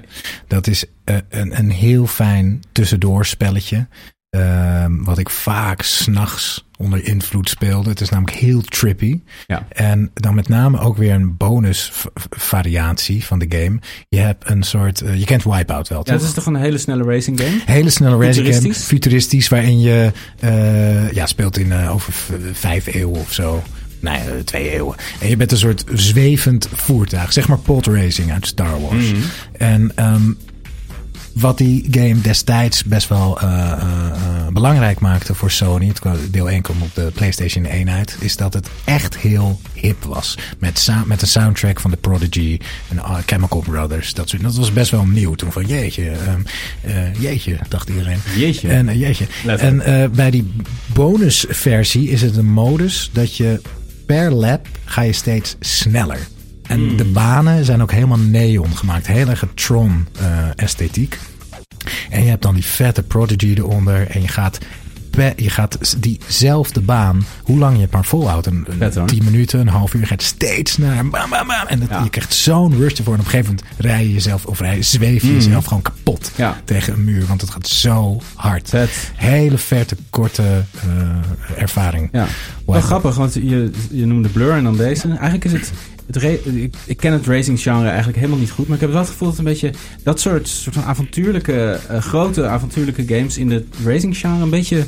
Die zijn een beetje verdwenen, volgens mij. Ja, het, Eh, het gaat vaak over ehm, eh, in de Gran Turismo Ja, en realisme. Forza, realisme. Ja. Maar er zit een hele vette mechanic in. Gewoon, ja, je moet Ja. constant interessante keuzes maken. Hoe pak ik de bocht? Hoe haal ik iemand in? Ja, precies. Ehm, ehm, en dat, dat kan ook heel goed in een niet-realistische setting. Ja, ja. Mogen ze best weer uit de kast trekken, de Ja. Wipeout-serie. Ja. Cool. Ja, ja, ik heb een lijstje. Maar ja, het is zo gek dat het zijn nieuwere games. Het zijn er ook zoveel. Het zijn ook veel games die we al een keer hebben besproken. Weet je, Mhm. omdat ze wat eerder li- liggen misschien wat dichter op het, eh, eh, op het netvlies. Wat zijn nou Switch games die mensen absoluut moeten spelen? Breath of the Wild, Tears of the Kingdom. Ehm, ja, in de vorige verloren aflevering Ja. noemde ik nog de Switch game. Volgens mij is die ook op de PS4. Heave Ho. Oh ja. Hele goede multiplayer game. Als je iets wackies en leuks wil, Heave Ho. Wat was het ook weer voor game? Het Ja. is zo'n heerlijke domme game. Het is echt gemaakt voor stoners. Gewoon voor mensen die, die willen krijgen. Ja. Je, je, je speelt het, je kan het tot met z'n vieren doen. Je, je kiest allemaal een bolletje met twee armen. En je moet gewoon in een 2D-leveltje naar het eind komen. En het is puur physics-based. Dus je hebt twee handjes waar je elkaar kan vasthouden. Ah, je, ja. je kan niet lopen. Dus je twee stickjes, je linkerstick is je linkerarm, je rechterstick is je rechterarm. Je linker shoulder button is je handje dichtknijpen. Mhm. En met de rechter heb je dat ook. Dus je pakt iemand en moet hem dan... Dan hang je aan het plafonnetje met je ene hand. Met je andere hand swingel je iemand zo gooien en je kan windjes laten. Oh ja. Ehm, echt een ondergewaardeerd eh, spel. Volgens mij kennen niet veel mensen het, maar Nee. heerlijke multiplayer madness. Ja. Eh, en verder voor de Switch. Ja, de meeste games die ik op de Switch speelde waren gewoon multiplatform. Ja, precies, ja. Hades en zo. Ja, precies. Ja. En gewoon de, de Nintendo Classics. De eh, Nintendo Classics. ja. Ik wil nog Dragon Quest Builders 2 noemen. Dat vond ik echt een geweldige game. Hmm. Dat is Dragon Quest, dus de, de Japanse RPG, gemixt met Minecraft. Oh, Eh, dus een heel erg missie georiënteerde eh, Minecraft game eigenlijk. Waarin je dus in een wereld komt. Mensen hebben een probleem en je kan ze helpen door resources te verzamelen en, en hun huizen te gaan bouwen. En het bouwt heel goed uit. Het is een geweldige eh, groot verhaal. Het wordt echt steeds groter. Je denkt van hè, ik dacht dat het een soort van kleine bouwgame was, maar dat is het totaal niet. Je kan treinen bouwen en je gaat naar allerlei verschillende delen van de wereld waar je mensen hun problemen op moet lossen. Geweldige Japanse Minecraft eh, game. Echt een aanrader. Dragon Quest Builders 2. Ook voor gamers die misschien nog niet zo eh, heel veel hebben gegamed. Dus het is ook een goede game als je nog niet zo'n hele geseasoned gamer bent. ja. En als je een beetje interesse in Minecraft hebt en Ja. anime, Ja, een goede precies. combi. Ja, ja. Ehm, ik wil nog noemen, ehm, dat is denk ik ook wel een leuke tip voor mensen. Volgens mij heb ik die ook in de verloren aflevering genoemd. Ehm, de Game of Thrones game van Telltale. Die is destijds niet zo goed gerecenseerd. Ik denk dat er een beetje Telltale fatigue eh, begon te komen. Het is denk ik de, ik weet niet, vijfde, zesde game in de Telltale-series. Mhm. Voor mensen die geen idee hebben waar dit over gaat. Telltale is een eh, developer, een eh, studio die inmiddels failliet is. Of opgedoekt. Een soort herstart. Is, is, Of ze staan wel weer, maar met Ja. een, ja, een soort geraamte van wat er ooit van af Maar heel, heel raar gemismanaged. Want hun, hun games kregen altijd werden goed ontvangen. Goede cijfers. Ze hebben ook goed verkocht. Ja. Eh, en hun specialiteit is eigenlijk verhalende games in een beetje stripachtige vorm. De graphics zijn niet geweldig, want het is een kleine studio. Maar omdat de graphics niet zo geweldig zijn, legden ze zich heel erg toe op de, het verhalend aspect en de roleplaying, de keuzes die je maakt. En hun specialiteit was van het begin eh, bestaande IP nemen. Dus hun eerste game was volgens mij een Jurassic Park game. Volgens mij heeft die het niet heel goed gedaan. Maar hun tweede was echt de grote hit, The Walking Dead. Daar hebben ze iets van vier seizoenen van gemaakt. En je moet die games zien als een soort interactieve comicboek. En, en wat de keuzes zo leuk maakt, zijn dat ze, eh, is dat ze. Er is nooit een goede keuze. Dus je moet in The Walking Dead bijvoorbeeld. En The Walking Dead, het is wel een spel met zombies, maar het gaat eigenlijk niet over de zombies. Net als die serie en de comics volgens mij. Het gaat over de menselijke verhoudingen. Heel erg leuk. En je moet bijvoorbeeld op een gegeven moment word je aangevallen door horde zombies. En dan wordt jou.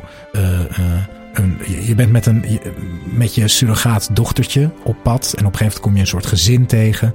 Eh, of nee, ik weet het niet. De, dat gezin heeft een beetje een eh, retarded kind. Dat kind, dat, dat ja, is best wel lastig in een zombie-apocalypse. Dat je een retarded kind bij hebt. Maar goed, een lief kind, whatever. Dat kind wordt dan aangevallen door zombies. En een soort iemand die bij, bij je team heeft gevoegd. Zo'n hele competente man. Ja. Zo'n heel Billy, zo'n redneck. Die gewoon goed met guns overweg kan. En dan moet je kiezen wie red je. Ja. Je denkt, ja, ja, die man is een goeie om bij het team te hebben. Maar ja, als een arm kind, kind. wordt aangevallen door zombies. Ja. En welke keuze je ook maakt, het is altijd kut. Ja. Dus je redt dat kind en dan is die vriend van je dood. Jesus Christ. Maar Ja. je laat het kind doodgaan, dat liet ik gebeuren. En die ouders zijn woest op je. Ja, ja. Ons kind is nu dood. Waarom? En, Ja. ja. constant die keuzes. Ja, ja, geweldig. Ik heb alleen The Walking Dead gespeeld, maar ik heb goede dingen gehoord over hun andere games ook. Ja, Ja, je hebt nog de, eh, voor liefhebbers van Batman eh, twee Batman-delen die echt heel goed eh, een soort nieuwe lore maken van de Batman-mythos. Heel erg tof. En die Game of, Thrones, Game of Thrones game is echt voor liefhebbers van de serie. Het geweldige van die game is, je kan hem op, eh, op je iPhone spelen, iOS, heeft ze overal te koop. Als je van Game of Thrones houdt en je wil een soort interactief avontuur. Wat ze zo goed hebben gedaan is, het speelt tussen seizoen 3 en 5 volgens mij. En het gaat allemaal die stille backstories, explored het van dingen die je niet in de serie ziet. Maar dingen die wel door de serie worden veroorzaakt. Dus de eerste scène is bijvoorbeeld dat je tijdens de, de, de nacht van de Red Wedding. In de serie zien wij het grote eh, eh, de katalysator daarvan. Namelijk de hele Stark-familie wordt vermoord, spoilers, in eh, The Twins. Maar wat we in, in de serie maar een stukje zien is... Die, die, de hele army van de North, dat zijn 5000 man of zo... die is daar gestationeerd buiten de kasteelmuren. Die zijn daar ook aan het vieren. Oh, Rob Stark, trouw, en vrede. En die vieren daar feest en die drinken wijn. Terwijl al die... Hoe heten die mensen ook weer van de Twins? Nou ja, de Lannisters en zo, die komen hun. Die komen dus. De slachting vindt alleen niet in die zaal, eetzaal plaats. Dat hele leger wordt daar vermoord. En jij bent dan een van die Northmen. Een van de mannen van Rob Stark. Die Rob Stark kent jou ook helemaal niet persoonlijk. Gewoon hoe gaat, wat voor invloed eh, hebben de gebeurtenissen in de serie op de normale man of Ja. vrouw of kind? En je speelt een gezin eh, waarbij dan eh, het, hoofd van de, van de familie is gestationeerd bij de Twins. Hun dochter is een dienstmeisje op King's Landing. Je komt ook alle mensen tegen. Joffrey, eh, eh, ehm, Cersei. Allemaal gevoiced door de originele acteurs. Dus je, je gaat elke plaats af. En het is gewoon heel echt op zijn Game of Thrones. Ook plot twists. En op het eind, je, je speelt dagje de hoofdrolspeler. Vlek, in één keer wordt Oh, hij ja. gekild. Het is super vet. Ik vind het jammer dat die game niet wat meer aandacht Ja, heeft. cool. Telltale's Game of Thrones. Game of Thrones. Yes. Ja, we kunnen eeuwig door, maar we moeten ook naar het nieuws op een gegeven moment. Ja, hoe lang zijn we al bezig? Ja, nou, toch wel een uur en, eh, een uur en tien minuten. Mag ik nog één, één eh, het, het tip? Een, een, Tuurlijk. eh, een, ehm, iets wat denk ik veel mensen kunnen waarderen die een beetje van retro, retro, Retro. retro, games. Retro. Volgens mij ook een favoriet van jou, ehm, Undertale. Oh ja, zeker. Heeft mij veel gedaan, omdat het zo heerlijk klassiek gemaakt lijkt te zijn. Terwijl op de NES of zo was het natuurlijk onmogelijk. Nee, maar zo ziet het er wel uit bijna. het, ziet, er- 8-bit, het ziet eh, eruit als een NES-game. pixels en... eh, Ja, maar het is qua verhaalvertelling Ja, is waanzinnig. zo grappig. En Ja. van de weinige keer dat ik echt hardop heb gelachen in een Ja. singleplayer game. Ja, goeie. Ehm, bij een spel. Ehm, het is een soort deconstructie van oude 8-bit eh, RPG's. Het zet het hele genre op zijn kop, trekt het uit elkaar, zet het weer in elkaar. Het duurt maar een uurtje of 4, 5. ja, Ehm, het is op alles verkrijgbaar volgens mij, Undertale. ja, goeie. Ja. Wil, ik- nog één aanradertje doen? Ja, ik Doe. heb gewoon een lijstje. Ehm, Guardians of the Galaxy. Oh wauw, die heb ik nooit gespeeld. 2021 Ja. vond ik echt een, een van de beste licensed games ooit gemaakt.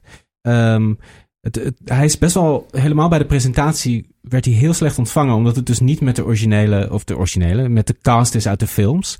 Maar met een andere cast, andere gezichten.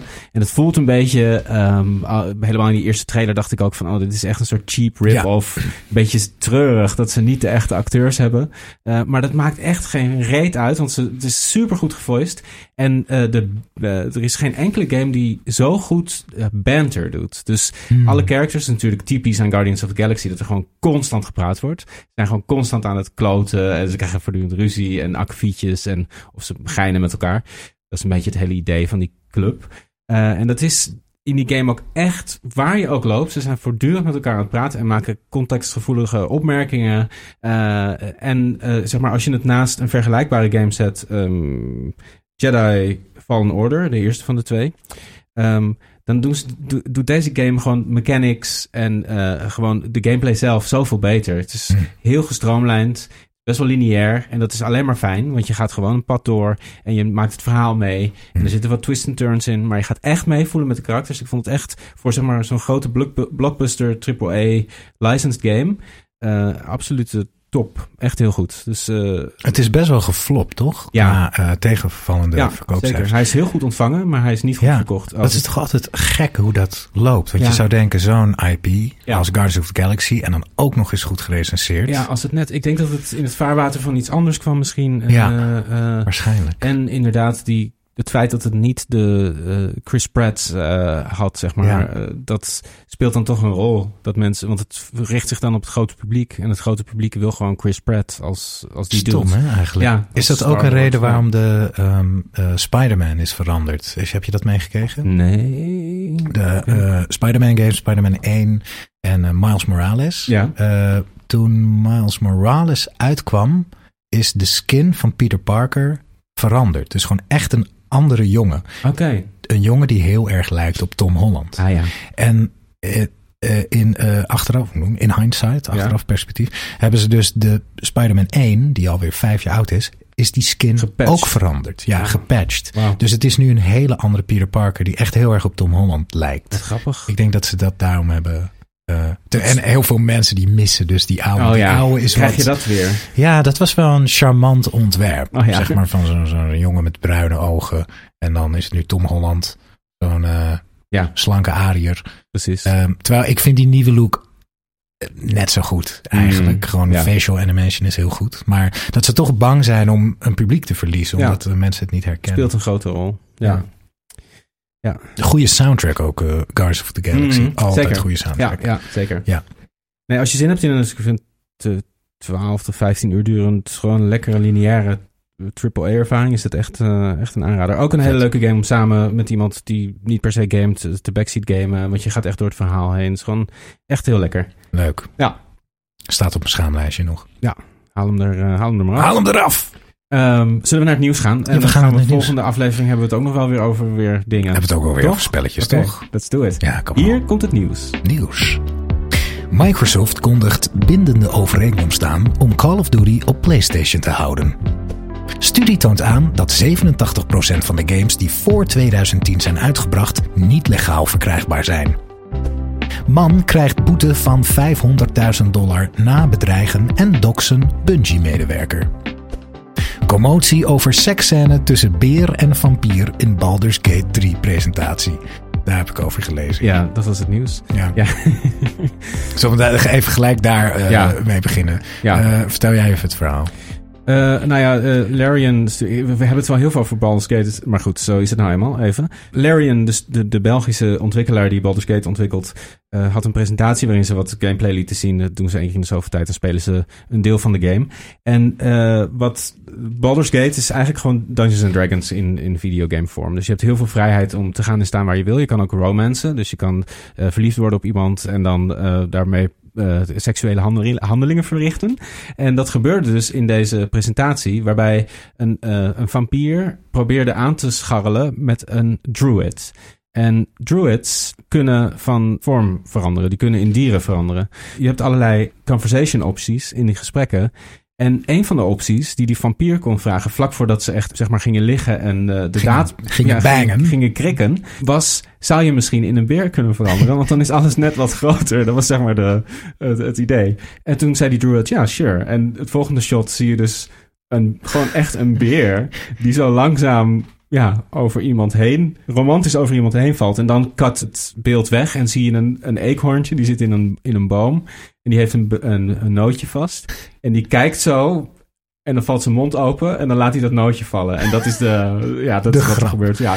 En er waren heel veel mensen heel erg van onder de indruk. Of, Van erg- de indruk. ja, nou ja, eh, sowieso is het volgens mij weer van YouTube afgehaald. Want het vond YouTube toch niet helemaal senang. Niet Dat helemaal ik, eh, kosher. Ja, eh, het, het is zo raar. ja, het is maar, zo raar. er komt, wa- waarin zijn we getraind om wat normaal te vinden? Ja, precies. Weet je wel, een, iemand, ik heb wel eens in een onderzoek gelezen dat iemand, een gemiddeld mens nu in deze tijd, voor zijn, voor zijn of haar achttiende ongeveer 20.000 moorden eh, ge- heeft gepleegd zien worden Oh ja. eh, in zijn leven op, door media. Precies, door ja. games, films, wat dan ook. Dus een, een, weet je wel, een nieuwe Mortal Kombat trailer met al Ja. die fatalities, hoe, je, hoe sadistisch iemand doodmaakt. Oké, dat is dan genormaliseerd, maar Ja, even dit. met een beer. ja, Romantisch. Niet eens met een beer, iemand die in een beer kan veranderen. precies. Ja, het is geen echte beer. Het is niet eens een echte beer. een shapeshifter. Dus ja, gewoon, je denkt gewoon, hé hey, schat, eh, let's spice it up. ja Wordt een beer. En dat beertje. is dan, dat, dat, Dat kan, kan dan dan niet. Dat is toch Rare wereld.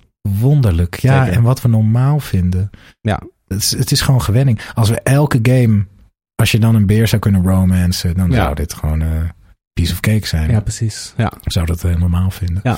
Maar ik vond het heel grappig. Het, zeg, het is ook heel erg iets wat in een Dungeons and Dragons campaign kan gebeuren. In, soort- in de kan- meligheid. Het kan gebeuren. Nee, maar dat in de meligheid gebeurt. En dan, ja, Ja. Dan, dan moet je er toch maar mee dealen, weet je wel? Ja, Dus dat vond ik wel... vond je ik moet ook wel- echt, lijkt me wel heftig hoor, met een bruine beer. Jezus, ja, Christ.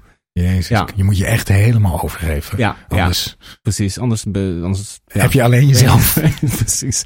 Eh, Microsoft kondigt bindende overeenkomst aan om Call of Duty op PlayStation te houden. Ja, dit is even het einde van de saga, hopelijk van de, of het is wel even mooi geweest met al die Activision, eh, Blizzard, Microsoft. Maar goed, eh, de, de, de deal is goedgekeurd.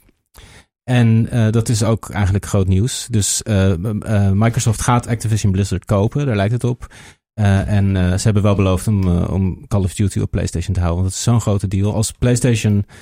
dus, dus de maker van Call of Duty is nu van, of wordt van Microsoft. Microsoft zou kunnen zeggen: jullie mogen geen Call of Duty meer hebben. Dat zou voor PlayStation echt een hele grote klap zijn. Want dat is zoveel geld wat die. Maar ik zou dan denken, als je de CEO bent van Microsoft, dan doe je dat toch gewoon. Dan Ja. breng je een genadeklap aan, aan, aan Ja, of maar in ieder dat- geval een flinke klap aan, Ja. aan je grootste ja, concurrent. nou, misschien doen ze dat nog. Eh, het is. Nou ja, het is moeilijk te zeggen. Wat zouden de beweegredenen zijn? Ja. Dat is misschien ook een reden waarom PlayStation weer Bungie heeft gekocht. De Ja, grote FPS-boer van Precies. Xbox. Ja, ja, ja. Zo, nou ja, het is een soort touwtrekken.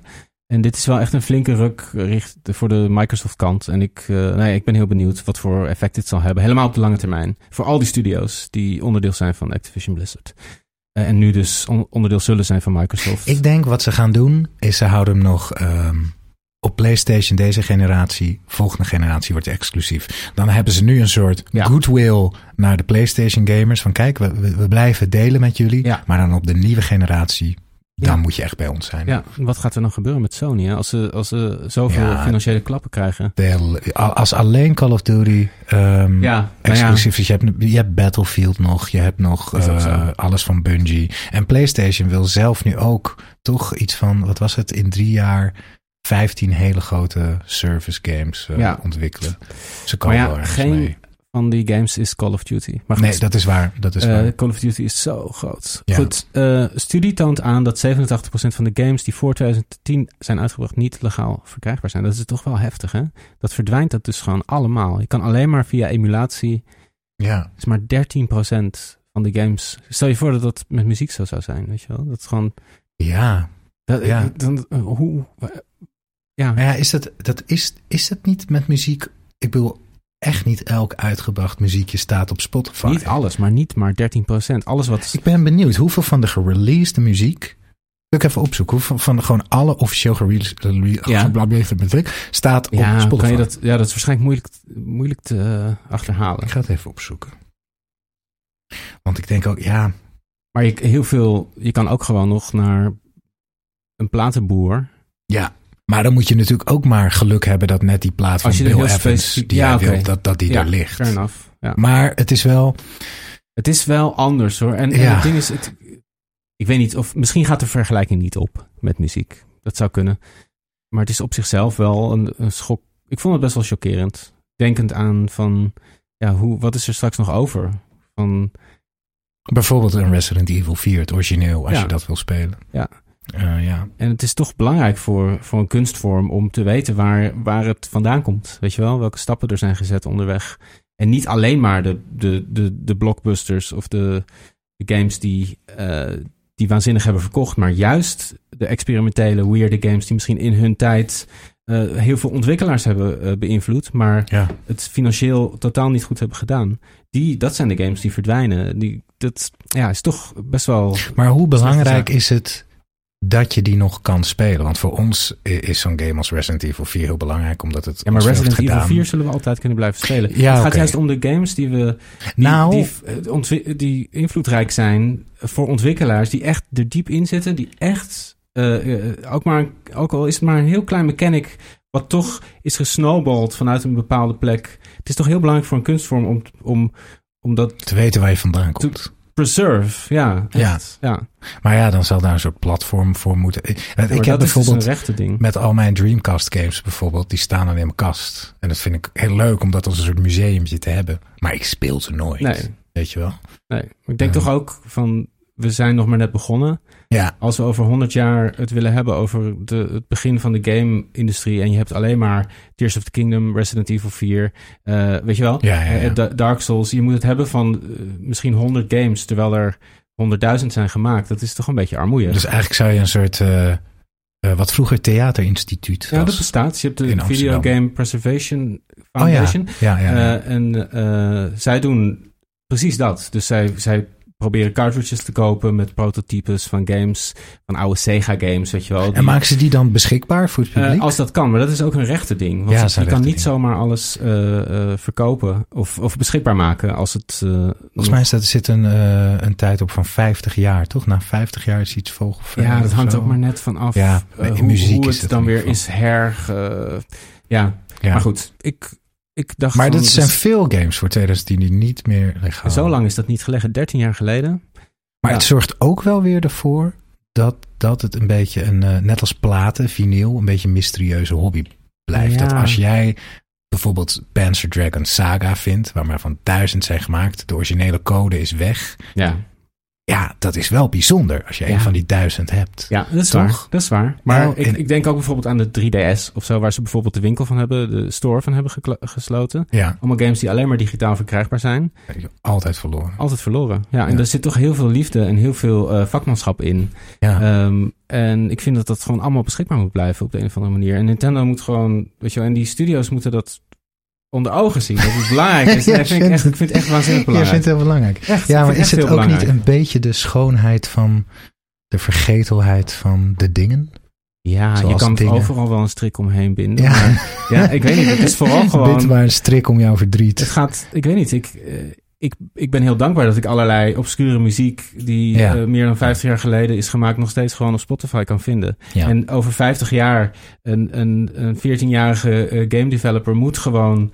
of iemand die daar passie voor heeft... moet ook gewoon die oude shit kunnen vinden. En Ja. ook obscure dingen. En soms vind je iets heel ouds...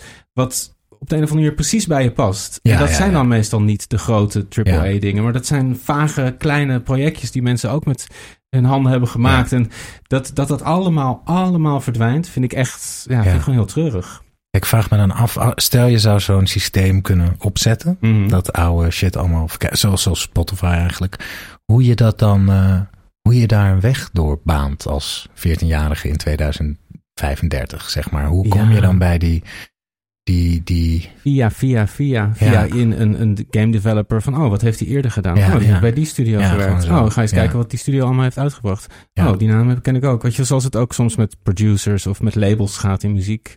Of ik kan me voorstellen in de boeken. Ik ben ook niet heel thuis in de boeken, maar dat je gewoon een uitgever denkt van, oh, dit is een hele vette uitgever. ja. Eh, wat hebben die allemaal uitgebracht in, eh, in de jaren tachtig? Weet je wel? Oh, Maar daar komt zijn wel hele toffe dingen. Het, het grote verschil tussen muziek, film en videogames als medium. Dat een, Ja. ik kan nu eh Bukowski ontdekken en helemaal verslaafd worden. Ik kan nu, iemand kan Nina Simone ontdekken. Ja. Alleen als ik nu eh, Fallout New Vegas ga spelen bijvoorbeeld, die ik heel graag eigenlijk wil spelen, Mhm. er zit een drempel bij. De, Ja. de verouderd drempel. Ja. Die is ja, maar dat betekent niet dat het, dat het niet, meer mag, nee, beschikbaar nee, mag nee. zijn. Nee, maar het is minder geschikt, denk ik, als medium. Ik bedoel, het moet er zijn hoor. Het is heel fijn zoals jij bijvoorbeeld en, en ik ook een paar jaar geleden Metal Gear Solid voor het eerst speelt. En dat is dan heel interessant Ja. inkijkje in, die, in dat tijdperk. Maar misschien is het toch meer niche dan als je nu voor het eerst Nina Simone hoort en denkt, oh, dit heeft dan, bestaat dan een halve eeuw. En Ja, ik weet het niet. Ik denk dat het, dat het totaal niet niche is. Eh, maar de dat- nerdschap waarmee wij genieten van zo'n oude. Metal Gear, dat, dat Ja, heeft toch niet iedereen? nee, nu, nou ja, eh, ik weet niet of er, misschien zijn er wel ter wereld meer mensen die dat hebben met Metal Gear dan mensen die dat hebben met Nina Simone. Helemaal van onze leeftijd. Dus, Dat- eh, nou ja, dat, is, dat doet er verder niet toe, maar het kan, zou heel goed kunnen. Die nostalgie die er is voor een oude Mario game. Er zijn zelfs, ja, grote Mario games die, gewoon, die je gewoon niet meer kan spelen. Weet je wel? Eh, eh, dus niet alleen maar obscure, weirde dingen, maar ook gewoon echt grote, invloedrijke games die, die alleen maar illegaal te krijgen zijn. Het is gewoon raar. Ik vraag me af van, eh, of er luisteraars zijn die ook zoiets, die, die Ja, ik ben heel benieuwd. hoe vaak dat voorkomt. Omdat je, zoals je oude muziek ineens eh, ontdekt van, jezus, dit heeft al die tijd bestaan buiten mijn bubbel en ik vind het geweldig. Dat vind ik ook mooi met muziek, dat je, ja, het is een beetje een dom filosofische vraagstuk, maar het idee dat ik mijn lievelingsliedje nog niet ken. Ja. Dat is misschien van een of andere artiest uit 44, 1944. Dat, Mm. dat ken ik nog niet. En het is misschien wel mijn lievelingslied. Ja, dat is mooi. Dat vind ja. ik heel, heel wonderlijk. En misschien is dat met games ook zo. Precies. Ja, zeer waarschijnlijk. Of boeken, Ja. wat dan ook.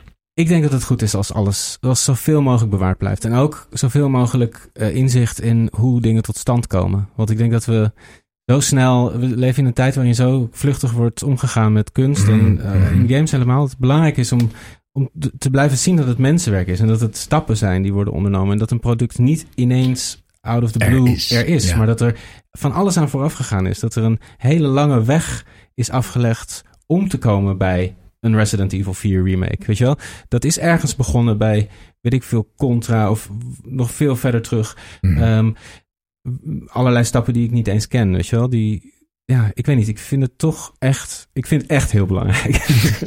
dus dat.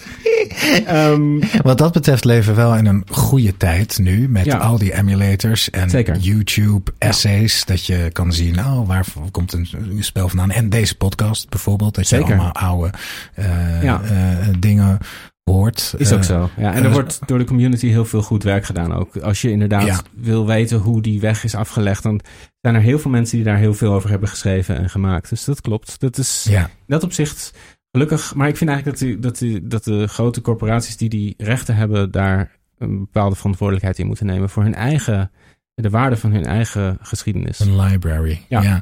Wist je dat Nintendo vroeger, voor het die videogames maakte, eh, erotische kaartspellen produceerde? Erotisch? Erotische ik, dat kaartspellen. ik weet wel dat ze love hotels hebben gehad en kaartspellen. Oh, love hotels met, ook. Ja, hebben ze ook. Ze begonnen volgens mij met, met gewone kaartspellen. Maar ik Ja. weet niet of ze ook erotische... Ja, gewoon- gewoon een erotische tak. Gewoon sim- simpelweg Ja, ja. eh, kaartspellen, maar dan eh, is erop. de joker precies een, een opengesperde eh, bever, ja, precies. bijvoorbeeld. Dat heeft Nintendo gewoon gemaakt. Ja, ja. Dus dan Nou, vind ik dat we dat ook moeten preserveren. Pre- preserveer het allemaal. Elke opengereten bever. Ja. Oké, eh, ik denk dat het mooi is zo. We gaan hem maar afsluiten. Ja. Ehm rate en eh, vertel het voor. Reet. opengesperde bevers Ja. en reet. Rate, ja, we Rate deze Rate. aflevering. Ja, doe het lekker. Als je, dat, als je vindt dat dit ook gepreserveerd Ja, en eh, stuur ons eh, jouw mening over eh, game preservation. Want dat eh, Ja. ben ik wel benieuwd naar hoe de community erover denkt. Wij zijn er eh, misschien wel of misschien niet volgende week. We- we Eh, even kijken hoe de we moeten vakantie even kijken hoe het loopt. met vakantie We gaat. hebben ook een vakantie, weet je wel. Precies. Ehm, volg ons op Instagram, dan weet je alles als eerste. Ehm, tot de volgende show. Tot ziens. Bedankt voor het luisteren naar de Maarten en Kees Videogame Show met Maarten Heijmans en Kees Groenteman. Wij zijn als show en afzonderlijk te vinden op onder andere Instagram, Twitter en TikTok. Voel je vrij om de podcast overal te volgen en een mooi aantal sterren te geven. Daarmee help je ons enorm. Muziek en montage door Kees Groenteman. Artwork is van Hanna Gilhuli. Tot de volgende show.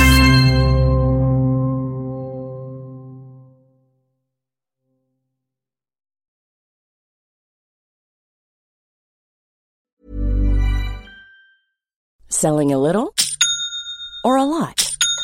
Shopify helps you do your thing however you cha-ching. Shopify is the global commerce platform that helps you sell at every stage of your business. From the launch your online shop stage to the first real life store stage, all the way to the did we just hit a million orders stage. Shopify is there to help you grow. Shopify helps you turn browsers into buyers with the internet's best converting checkout. 36% better on average compared to other leading commerce platforms because businesses that grow grow with Shopify. Get a $1 per month trial period at shopify.com/work. shopify.com/work. This Mother's Day, treat mom to healthy, glowing skin with Osea's limited edition skincare sets. Osea has been making clean, seaweed infused products for nearly 30 years. Their advanced eye care duo brightens and firms skin around your eyes, while the Golden Glow Body Trio nourishes and smooths skin all over. Go to OSEAMalibu.com and use code MOM for 10% off your first order site wide.